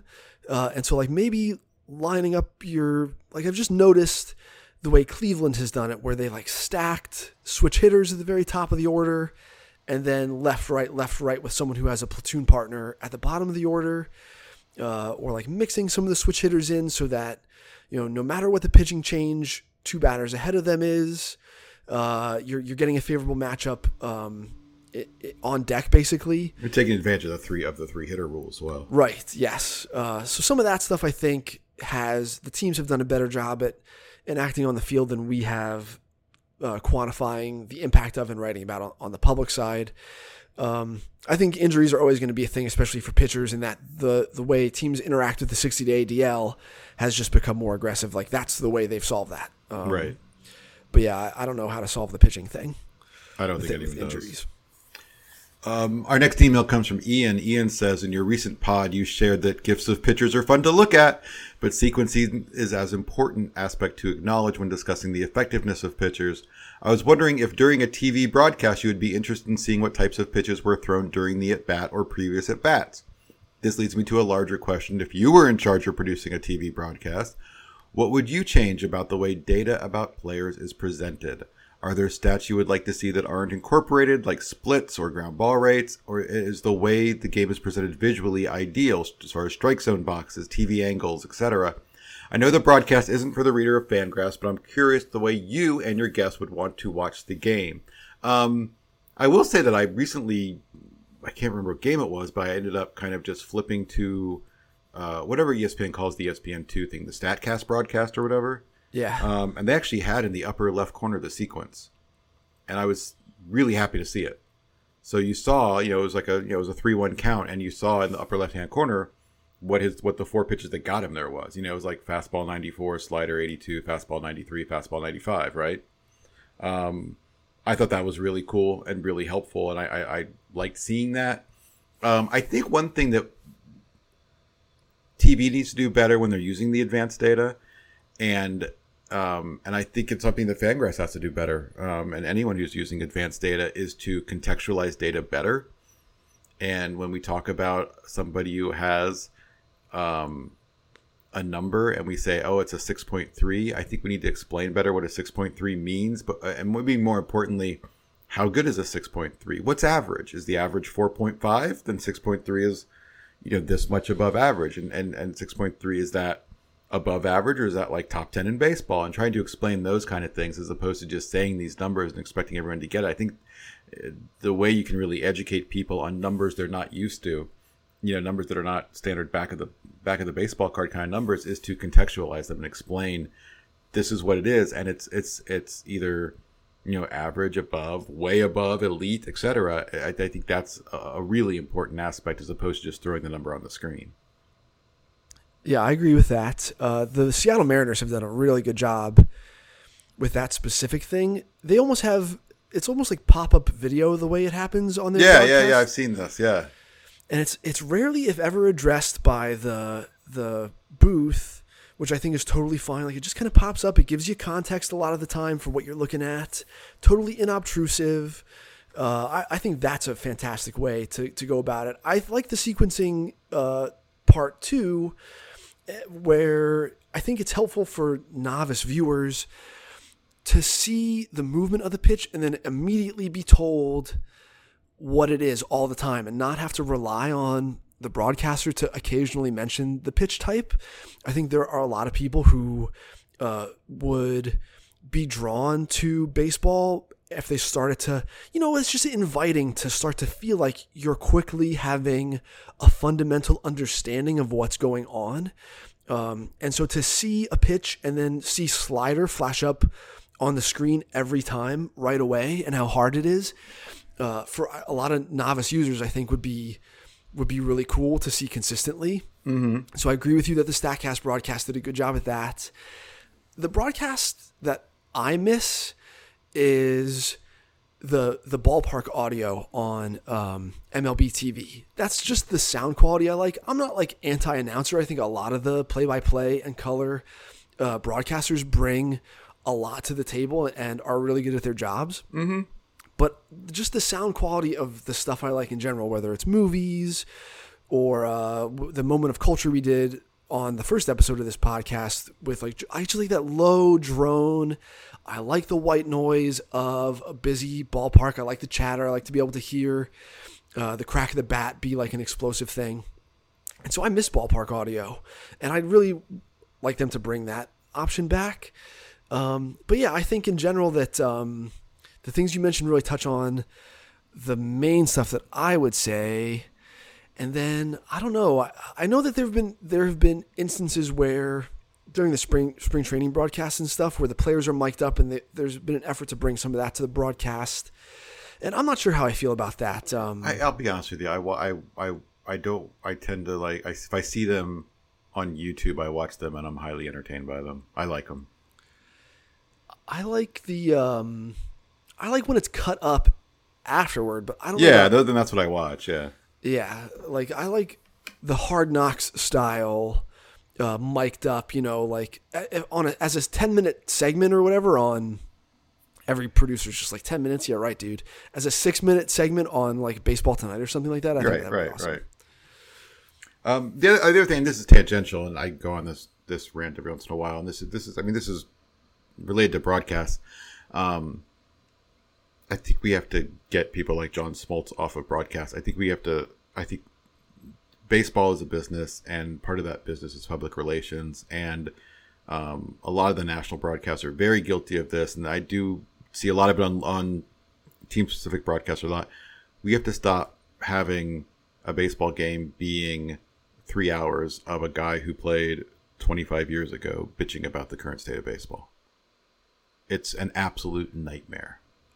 I can empathize at least the fact that we're on here discussing the way that the data should be uh, articulated to the viewers to normalize it isn't the it's not John Smoltz's cup of tea, you know. Like that guy wants to play golf and then show up and let several decades of experiential knowledge carry the day for him and if you tell him that that's like no he actually has to understand some of this stuff like just a bunch of the people who do this are going to be like oh i'd rather not Right. And to be clear, I would like to talk to John Smoltz about pitching all day. Sure, yeah.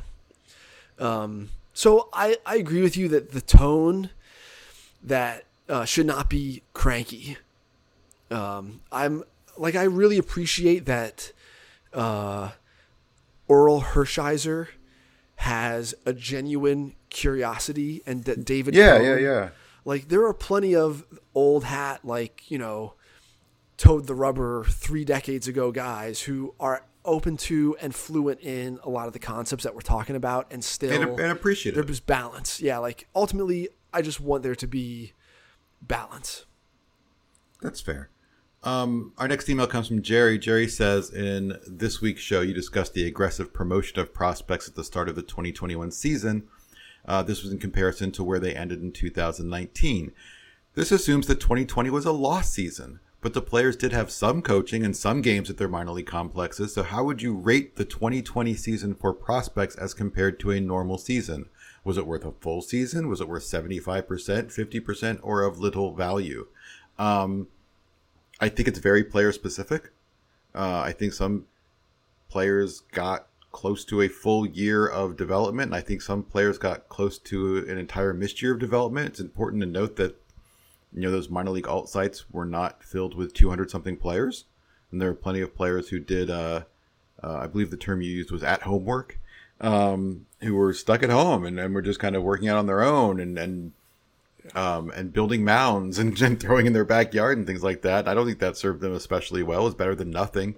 Um, and I also think every player is different uh, in, in, in how they are. And um, I was talking to uh, an upper level executive um, just this week, and we were talking about you know they thought about um, bringing player X up to uh, to play to, to to pitch. As a pitcher, and and he said like this guy hasn't pitched a competitive game since 2019 and, and i just think pitching against your own your own you know guys wearing the same uniform as you it's just not the same. It's not the same.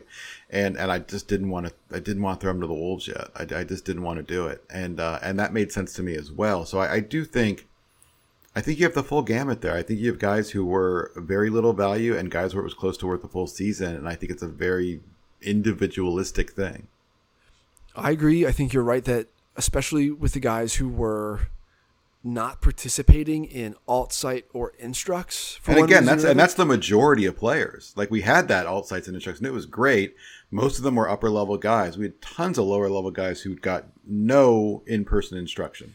Right, and some of it was done. Clearly, the teams were like, give our best 60 guys, they're the ones going to uh, instructs in the fall. And it's our best Mm-hmm. 60 guys minus the 10 prospects who were at the all site or whatever. Uh, and then some teams clearly were thinking more specifically, like, can this player who lives and trains in Nashville access a mound Right. consistently on his own? Do we trust him and his relationship with the pitching coordinator that, you know, he can do remote work, throw on a, you know, for a trackman unit, send us that data and hit developmental goals on his own without having to have supervision. And some of them were just, you know, some of the guys were left to go back to the Dominican or Venezuela and just like makeshift somewhere with a bunch of other guys and and just do something on their own like um Right, and send a video and get, some- and get and you know have a Zoom call and and and you know do stuff off of that. It was really hard. in terms of the promotion piece i think you do have to try to reject your gut instincts when you see triston casas suddenly at double a uh, or when you see alek manoah suddenly at triple a um, and just try to push out of your mind and your feeling about it that the last time you saw some of these guys was in a ball Um, I think the thing to think about when that comes up is where are the players who were released? Where did they come from? Uh, that is really the vacuum that the guys who are being promoted are kind of filling. Uh, so I think that there we're going to have another wave um, that it's sometime between the draft and like sometime after draft signings and after extended spring training and like before the AZL and GCL start up that there's going to be another wave of promotions and guys getting released. And that really there are a bunch of guys who have been promoted like a half level too soon. Yeah, but I, and I Something talked like about that. this last week with Joe Sheehan, where if, if you look at uh, you know, and I think that a good example of this is High A right now, um, where a lot of people are making their quote unquote full season debut, even though we don't have short season anymore. Uh, and you go, oh man, look at all these guys, and they all got rushed, they all got pushed up, and they all got rushed. But if that league suddenly has a hundred guys in it, and you could do that, where it's like, oh, that feels rushed. If there's a hundred guys who feels rushed, then nobody is rushed. You just need to recalibrate what that league is. Right. Yeah. The the baseline of everyone has moved up. Um, and there are we talked about it earlier, right? Like Trevor Hauver being 21 or 22 years old from a, a huge program and being at low A, whereas you know Right. Triston Casas was a high school draftee who's still 21 and is a level ahead of him. Like th- there, some of that is like the roster timeline for the guys maybe has dictated it to. Um, but yeah, I think that theoretically, if you just put the puzzle piece in as last year, this guy would have been at low A and now he's at high A, so he went from rookie ball to high A. It's not actually a leap. Like it's not uncommon for a pitcher like Alek Manoah to reach double A in his first full season. Right. He's a top 15 college arm. So if he's not reaching double A in his first full season, like maybe there's something wrong there. But um, so yeah, like I, I don't know. It's I think it's fine. I think that there are going to be mistakes that have been made, um, and I think a lot of it has to do with like the reduction of the roster limits, uh, the way the sequencing of players being released, how that relates to extended spring training and the draft class coming in, and the size of the draft class versus the lack of one from last year.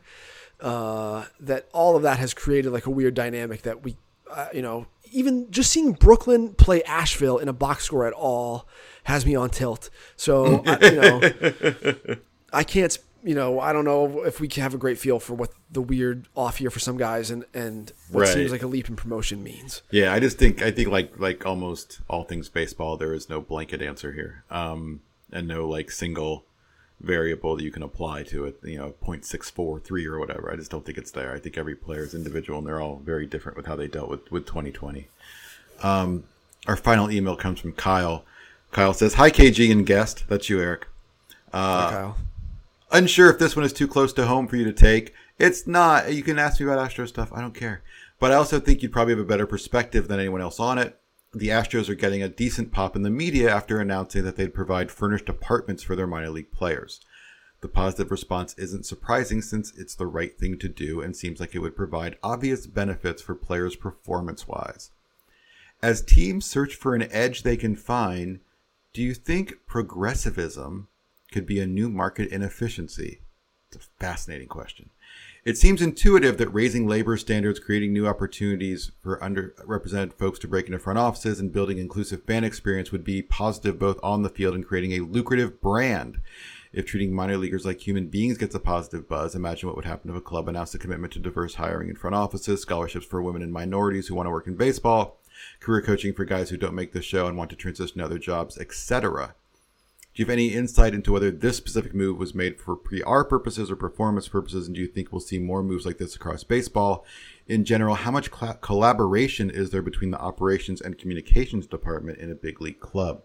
Um, I, I can speak a little bit specifically to, to the Astros providing housing to their players. Um, so uh, Pete Putila is the assistant GM of the Astros and, and heads up the entire player development ha- uh, area of the team. Has for some years. Um, and Pete, uh, there's no PR purpose to this. Like Pete really cares about players, um, and and has pushed for better things for players for a very long time.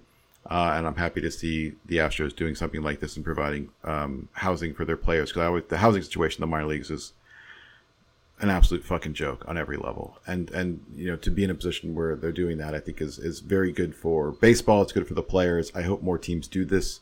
Um, I hope all teams do this. It, it should not be all players should be provide housing, and it shouldn't be part of you know something that they're responsible for in terms of, of both finding, managing, and or and paying as well. Um, and so it's a really good thing. Um, I don't think this was done as a PR move. I don't. I, I it, it certainly generated good PR for them, and, and I'm sure they tried to make sure that that was the case, um, which would be the smart move uh, considering the Astros. But at the same time, like I don't think this was done with any sort of PR strategy behind it. I think it was in the works for a long time, uh, and something that would want to be doing. As far as like your larger question, I think we'll see. Um, you know the world moves in, in funny places and, and and i think the way businesses operate often reflects our culture as opposed to defines our culture. Like i don't you know and all of a sudden oh, you know whatever like Hi-C when when when like Hi-C is is is tweeting black lives matter i don't think they really care about the issues as much as they just want to get good pr um and so i i, I think it's it's very much a we'll see. I, I do think there are teams who already do have a commitment to diverse hiring in a front office, um, and you maybe not hear about it. I don't think all teams have that commitment, and I'm not even sure most teams have that commitment. But I do know of some teams who are, you know, where it's an important thing for them. Um, there's still a, a super super long way to go. Um, I think it's tough to say it's they're doing well at this point. I don't think they are. I think that there are at least some teams I think are moving in the right direction in a lot of things, including how minor leaguers are, minor leaguers are treated. Um, and I and I hope I have no optimism for this, but I, I really hope maybe something can get handled in the new CBA that, that helps minor leaguers, even though they're not part of the union. And, and I don't think that's going to happen, but it, it's it's a it's a nice thing to wish for. I mean, what do you think about these things, Eric? Big sigh. Well, yeah, I mean, it, it's a great question. It runs all over the place. It does. That's what Um, the podcast is about. It's why it's three hours long every week. So I agree with you as far as taking care of minor league players. It's clearly been a horrendous issue. There's something about there's something about the way our culture interacts with sports that has just normalized a bunch of weird behavior. Mhm. Like it is just weird that we have a draft. Um, and so the way minor leaguers get dealt with, uh, it's bizarre. Like they're almost they are loaned out as almost like a carnival act Mhm. uh, to these stadiums that are run by people totally independent of the player's future and ability and Right. It, so all all of this is sort of strange and so yeah it, it is just the right thing to do for the for the owners to look at even if they look at the minor leaguers as their pres- they are their employees but don't make them any money because they're busy making money for whoever owns the Reading Phillies uh you know and puts on an entertainment show for 4 hours every night Right. Um and so like which is which is one of the reasons a lot of teams, you know, uh, I think the Braves are really the first to get really aggressive. Is are buying their own affiliates to get rid of those kind of conflicts. Not that you still want to turn them into money making operations and businesses, but just to erase some of those conflicts we see. Uh, uh, right, and the Mets own all their affiliates as well, I believe. Um, which is part of why the Tebow. I mean, you could argue that that owning your minor league affiliates and then signing Tim Tebow to stick at one of them in uh, Northeast Florida is a conflict of interest. But anyway, um, the the is progressivism a market inefficiency? May, again, like in a PR sense, maybe it is, but isn't that part of what if you're going to argue? that things like pressure put on via social media can drive real change and here's an instance of it then then maybe it is that way um but uh but yeah the thing that you said that really struck me is how did you say it about the businesses reflecting our culture more than Defining driving it. it Yeah. I think that the messaging they put out there does that, but I don't think that the mechanics of of the way they operate, like financially, I think that the inverse is the case. I think that that we are sort of subject to this giant machine, like this huge system that has been built and sort of dictates the ebb and flow of our of our culture. But I but I agree with you that the messaging part of it is just a reflection. It's just what they know we want to see and hear Right. that will make us buy their product. Right. Yeah, when you know when when you see like one of those team tweets that's not actually a tweet but like an image because it has a whole paragraph in it and says we're committed to this and committed to that. They're saying that because they feel like they have to. Right, the pink ribbons on your yogurt. right. Right. Don't really help breast cancer. They do not. Um, that's it for the email. Again, email us. We love reading your emails. It creates fun conversations. Chinmusic at fangraphs.com. Uh, Eric, I want to catch up with you a little bit. Um, you talked about maybe going to see Max Scherzer. That's tomorrow, I believe. Yeah, the the Nationals are are here to play the D-backs. I've never seen Scherzer in person, and uh, it's a Friday night game though. So like, my sweet spot, I'll blow 125 bucks on a ticket to sit behind home plate and watch this spot is not available tomorrow. So um, that was that was that. was- You you answered my question before I asked it, which is like when you talk about going to see Max Scherzer, you're going to go as a normie. You're going to go buy a ticket and sit and watch. yeah, yeah, and I bring Slow Me with me. Mhm. Um, it meets the specifications allowed in the in Chase Field. But yeah, I'll just go buy a seat. Um, the way that the seating is set up at Chase Field right now uh, has altered where the scouts sit, and they used to be right in the very. There's like a suite right behind home plate at Chase Field that people go into. Yeah, I know. But- I know what you're talking about.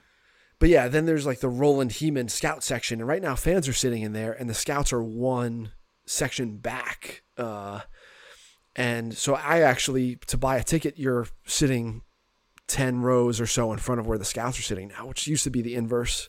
Right. Uh, I don't know if that'll start to change now that some of the seating restrictions here have been relaxed, and the the need to distance them as much uh, has has been taken down a, a degree. Uh, but yeah, I'm I'm going. I'm sitting behind home plate, and I'm not like the kind of dude who will like I won't get a beer or two while I'm there, but like I'll get something to eat. I w- it won't bother me to to walk and get like a pork sandwich or something like that while I'm sitting Yeah. there. and um, and you started to think about traveling a little bit to see some things. Yeah, I definitely have. I don't. There. I don't know if it's that a trip, an optimized trip, hasn't uh, presented itself to me, or if I'm bad at identifying them after not having done this for like a year and a half. Um, so like the stars have not really aligned for me to go either do a big SoCal run nor a like Northeast trip where I see a bunch of high schoolers tagged with minor league pro stuff in my old stomping grounds based in eastern Pennsylvania where you can drive to like a sneaky number of affiliates Right. uh, and do the MLB draft league. Like there just hasn't been a sequence of events that have occurred that would demand I am anywhere for like a week or so. Can I go on a tangent real quick? yeah, do it. Is that draft league going to be a little bit of a bust? For it, in what sense? How many guys need to be? What would what would constitute a success? Let's define what success is before we. I have that like a, If a you cou- go a couple pop up guys. If you go to a draft league game, do you have enough names to write about that would interest our readers? just a game, You go to whatever. You spend you spend a weekend there. You watch three. You watch four. I bet it'll be close. But yeah, I would guess so. You know what I'm saying? Yeah, like is there a post even in the draft league? Um, That's what I'm like. It's it, for you know for people who don't know. Like one of the you know we now have a draft league. You know from one of the dead minor leagues, and and the premise is cool. the premise is cool as shit, but it feels like so far um, players wanting to play in the in the draft league is not what they were anticipating. It's it's going to be a lower level than that, and it reminds me of in a previous life. Uh, a friend and I worked for the NBA on a contract basis at the NBA draft camp in Chicago at Moody Bible College, um, and we ran the software and scored the games. And um, I could write a book about this thing. It was an incredible experience. It was crazy, but you know, all of the real guys, the dudes, like the lot, not even the lottery, like all these first round picks, no one would show up because there's no, there's no need to. It wasn't going to help them at all. And basically, all of these guys were just hoping to be drafted, like hoping to go in the second round. That was all these players were. Um, and I worry that this draft league is going to devolve uh, very, very early um, into this, into the situation where it's all these guys who are just kind of hoping to maybe open someone's eyes for day three, as opposed to us getting um, better looks as well as you know video and data on on real dudes. Yeah, I worry that the same fate may befall the combine too. Yeah, absolutely. From what I'm hearing so far, Um, you know, again, this is a bunch of the affiliates that used to be in the New York Penn League and the Trenton Thunder, who used to be in the Eastern League. Although I don't know how that's going to work because the AAA team that was supposed to be playing at Buffalo is currently playing at Trenton as the Trenton Thunder. Like Yeah. Alek Manoah has just worn a Trenton Thunder for the first two starts of his career. Um, and so I don't know with the Blue Jays moving to Buffalo soon, how like these dominoes are all going to line up and fall. Um, if you I go mean, they there- might they might just end up like the Blue Jays and just be a kind of a constant road team. right, um, which again is like we couldn't have Yeah. thought of something better than this. Um, there is a Twitter account, okay, the MLB Draft League. It's just at MLB Draft League, and they've been tweeting out the players who are going to be there, and it is a lot of like super small school. Yeah, Um, almost like the the, the like stat performers. Yeah. Um and so I don't know, it's it's super interesting at least. I don't know what the level of talent's going to be. It's weird that uh this is just MLB has taken the places where there used to be minor leaguers that they were paying poorly. And for sure I do think that in the next CBA that they will end up making something closer to a living wage than previously and there will just be fewer of them who are getting that. And now a couple of these affiliates are still going to be stocked with players for a certain amount of time.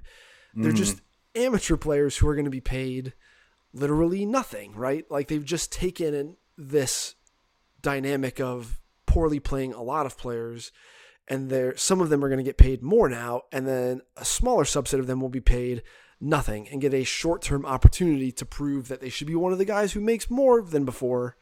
Um, and so, yeah, that's just going to be going on. It's MLB has somehow found a way to be able to end up saying we've paid minor, we're paying minor leaguers more now, while uh, you know over here with the other hand they have they now own affiliates on their own and will be making gate revenue from them and not be paying the players there anything at all. And they'll dress it up in this opportunity to be drafted and you know like get to showcase here this and that as someone coming from Lincoln Trails College or wherever Right, Um, but I think, but like people like you and me, I feel like we've gone from like, oh, I, you know, we got to go see the draft league too. eh,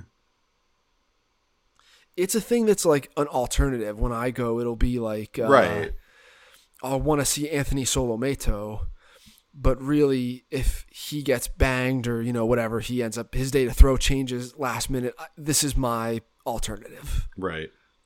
Yeah. Um, it's time for a moment of culture. So I am going to speak about a movie. You have Hulu, right, Eric? Yep. Have you heard of a movie called Border? No.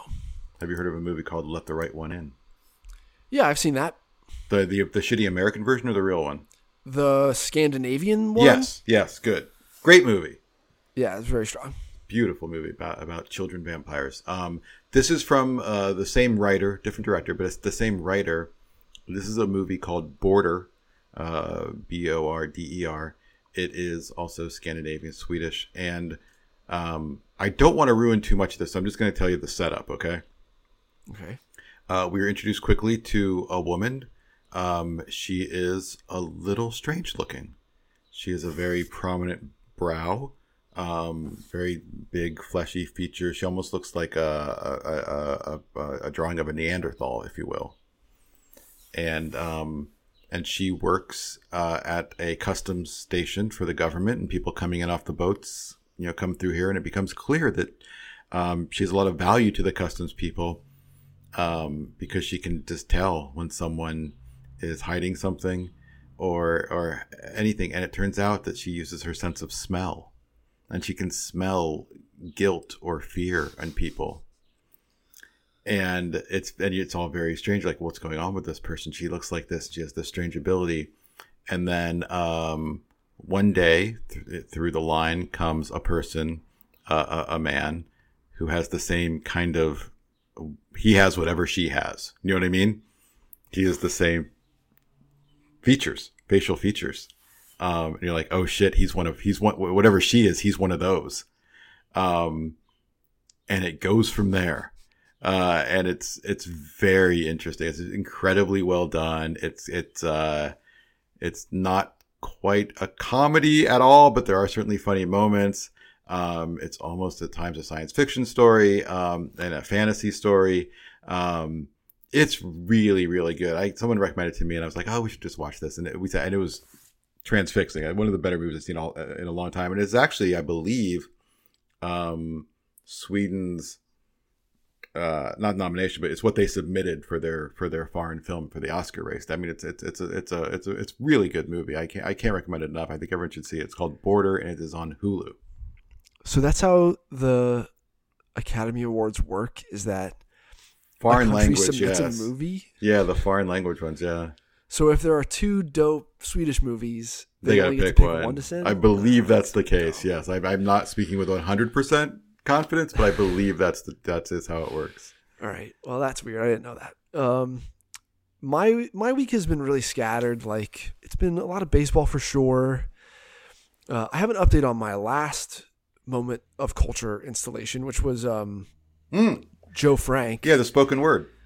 Yeah. Uh, so there, right around the time that I mentioned it to you on YouTube, popped up an account called Joe Frank Forever that started publishing a lot of his stuff. Oh wow. Um, whereas before, he had a, a website that his estate ran where you could buy uh, his back catalog, um, or like ha- sign up for a membership to the site and get a certain subset of the stuff for free. Okay. Uh, but a lot of it now is just starting to pour out onto YouTube like pretty consistently. And on the YouTube channel recently, someone posted a message, and it's his his widow is running this YouTube channel and starting to just dump his stuff onto it. Uh, What's it called again to make sure everyone gets it? Joe Frank Forever. Joe Frank Forever on YouTube.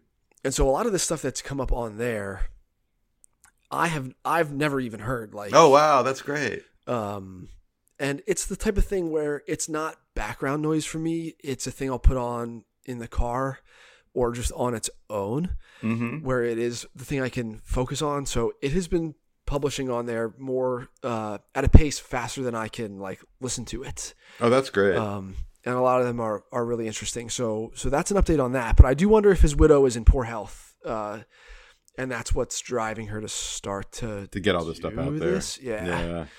Um, because yeah, he was in he he had health problems, but was pretty old. Yeah. Uh, so yeah, I don't know what's um, and I did end up finally getting to see the documentary about him lately, uh, which you can rent on Prime for like four bucks. Okay. Uh, and yeah, he had a lot of health problems, and one of his good friends from childhood, like they show the two of them together at one point, and they don't even look like they're of the same generation because this guy's health was was so poor. Mm. Um, so yeah, that's that's an interesting doc to watch if people end up liking his work. But like, I watched the first episode of that Kate Winslet murder show. I kind of like it. I, you know, as someone who has She family, nails who- the. I mean, you got to give her credit for the Philly accent. she does do it pretty well. Um, and yeah, you just got to be in the. I got to be in the right mood to watch about like. It's depressing. It's dark. It, it, it never gets like it. Just Yeah. it's it, every every scene's more depressing than the last. It, Teen it- mom murder, like never I gets cheery. Yeah, so uh, it does remind me of like the David Lynch, like Mm-hmm. you know, hey, I Eraserhead's all about Philadelphia's this hor- beautiful, horrible place with violence and sorrow. and it's like, yeah, okay, so th- this is what this show is too. is it definitely is of that uh spirit. Um, You so didn't, I've you didn't really episode. grow up in a town like that. You were more exurbs, right? I was, yeah. Catasauqua, Pennsylvania has some of these elements. Like there are definitely people who, because it's a small town of like a couple thousand people with a public high school that has you know 100 kids per graduating class, uh, if you hit the game-winning shot in that town, then that's a big deal. Um, and so like Larry Miller, Larry Miller was that guy. Um, he played basketball at Catasauqua High School and was like an amazing high school basketball player. He went to North Carolina and played hoops there and was all American one year. Like the list of the you would name you would know the guys who he was first team all American with. It's like Pete Maravich and like Oh wow. uh, Elvin Hayes and and Lew Alcindor. Like it's those it's four Hall of Famers and a guy who's from this small uh Pennsylvania town at the time, certainly, uh Catasauqua. And then he played in the ABA and now he's the you know, he's at the bar a lot. right, right, right. um and yeah like for sure has had some personal problems and when you're a big name guy in that town that stuff kind of airs out publicly uh pat kelly who played pro ball uh for the yankees and Yeah, sure. Little Uh, infielder. he's from my town too, and he graduated with my uncle. And they were good friends because they both lived in New York together for a while too. Because my uncle acted, and Pat played for the Yankees, and so they went to this small high school together, and then were in New York at the same time, and like they hung out. They went to college together at West Chester too, um, and they were buds. And like Pat has had problems too, and so anytime he's back home, if he wants to go to the to the playground for like a summer league basketball game because like that's a, a nice thing in my town too and i worked at the summer league while i was a, a teenager got paid like 25 bucks under the table Yeah. uh, to keep score and stuff and maintain the court if pat wants to come down there like it's weird and he gets showered with attention but also like people know that he's had problems Mm. um, and so some of that I, I sympathize with the lead character of the of the show because yeah, it's just got to be weird to like have be forced to deal with this thing and you're sort of in a state of arrest development in everyone's eyes. Uh, and but deal with like your own real life shit. Right. It's a weird thing. So I think the show, is, you know, you got to be in the mood to watch it, but it seems like it's going to be a good show. Yeah, I've enjoyed it so far. And then I told Uh, you before we started, I watched a lot of stand up. Uh, yes, over the we, last week. We already had our stand up conversation. None of you can listen to it. Um, We'll be judged. we will be judged. uh, I think we're done here. I can't thank you enough for joining me. Congratulations on being our the, the first two time co host. I really appreciate it. I'm sure it'll be uh, three time again. I, I, I look forward to that as well. Um, we will be streaming on Twitch tomorrow. If you're listening to this right when it comes out, tomorrow being Friday. Um, I think the plan is noon my time, Central Time. Um, and uh, what do you got coming up in the in the week ahead, content wise? How you feeding the content machine? Mariners list, then the Rangers list, which I think is going to be the longest. This is definitely like hoisting this boulder of the, the Rangers list will will feel really good. Um, Their system is really fantastic, and so those will be the next two out the door as as I finally wrap up here. Um, and then Oregon State's in town, so in lieu of me going to SoCal, I'll go check in with Oregon Right. State again and see Abel. Mm-hmm. Uh, and I and hopefully, if I do end up seeing Scherzer tomorrow, then it means I'll have missed Wes Kath, the high school bat um, in the area, who has a playoff game that now I you know fingers crossed that he wins, so I get to see him again. They're playing at the uh, at the A's spring training stadium, five A high school state playoffs here. So that's my that's my weekend, and um, we'll be in next week's. You know the scouting post we do when I have like enough in person looks to necessitate a post. Excellent. So, uh, well, thanks for listening, everyone. Thanks again to Couch Flambeau for providing the music. Thanks to Alex Coffey for talking to us about the Oakland Stadium situation. We hope you enjoyed, and we will talk to you next week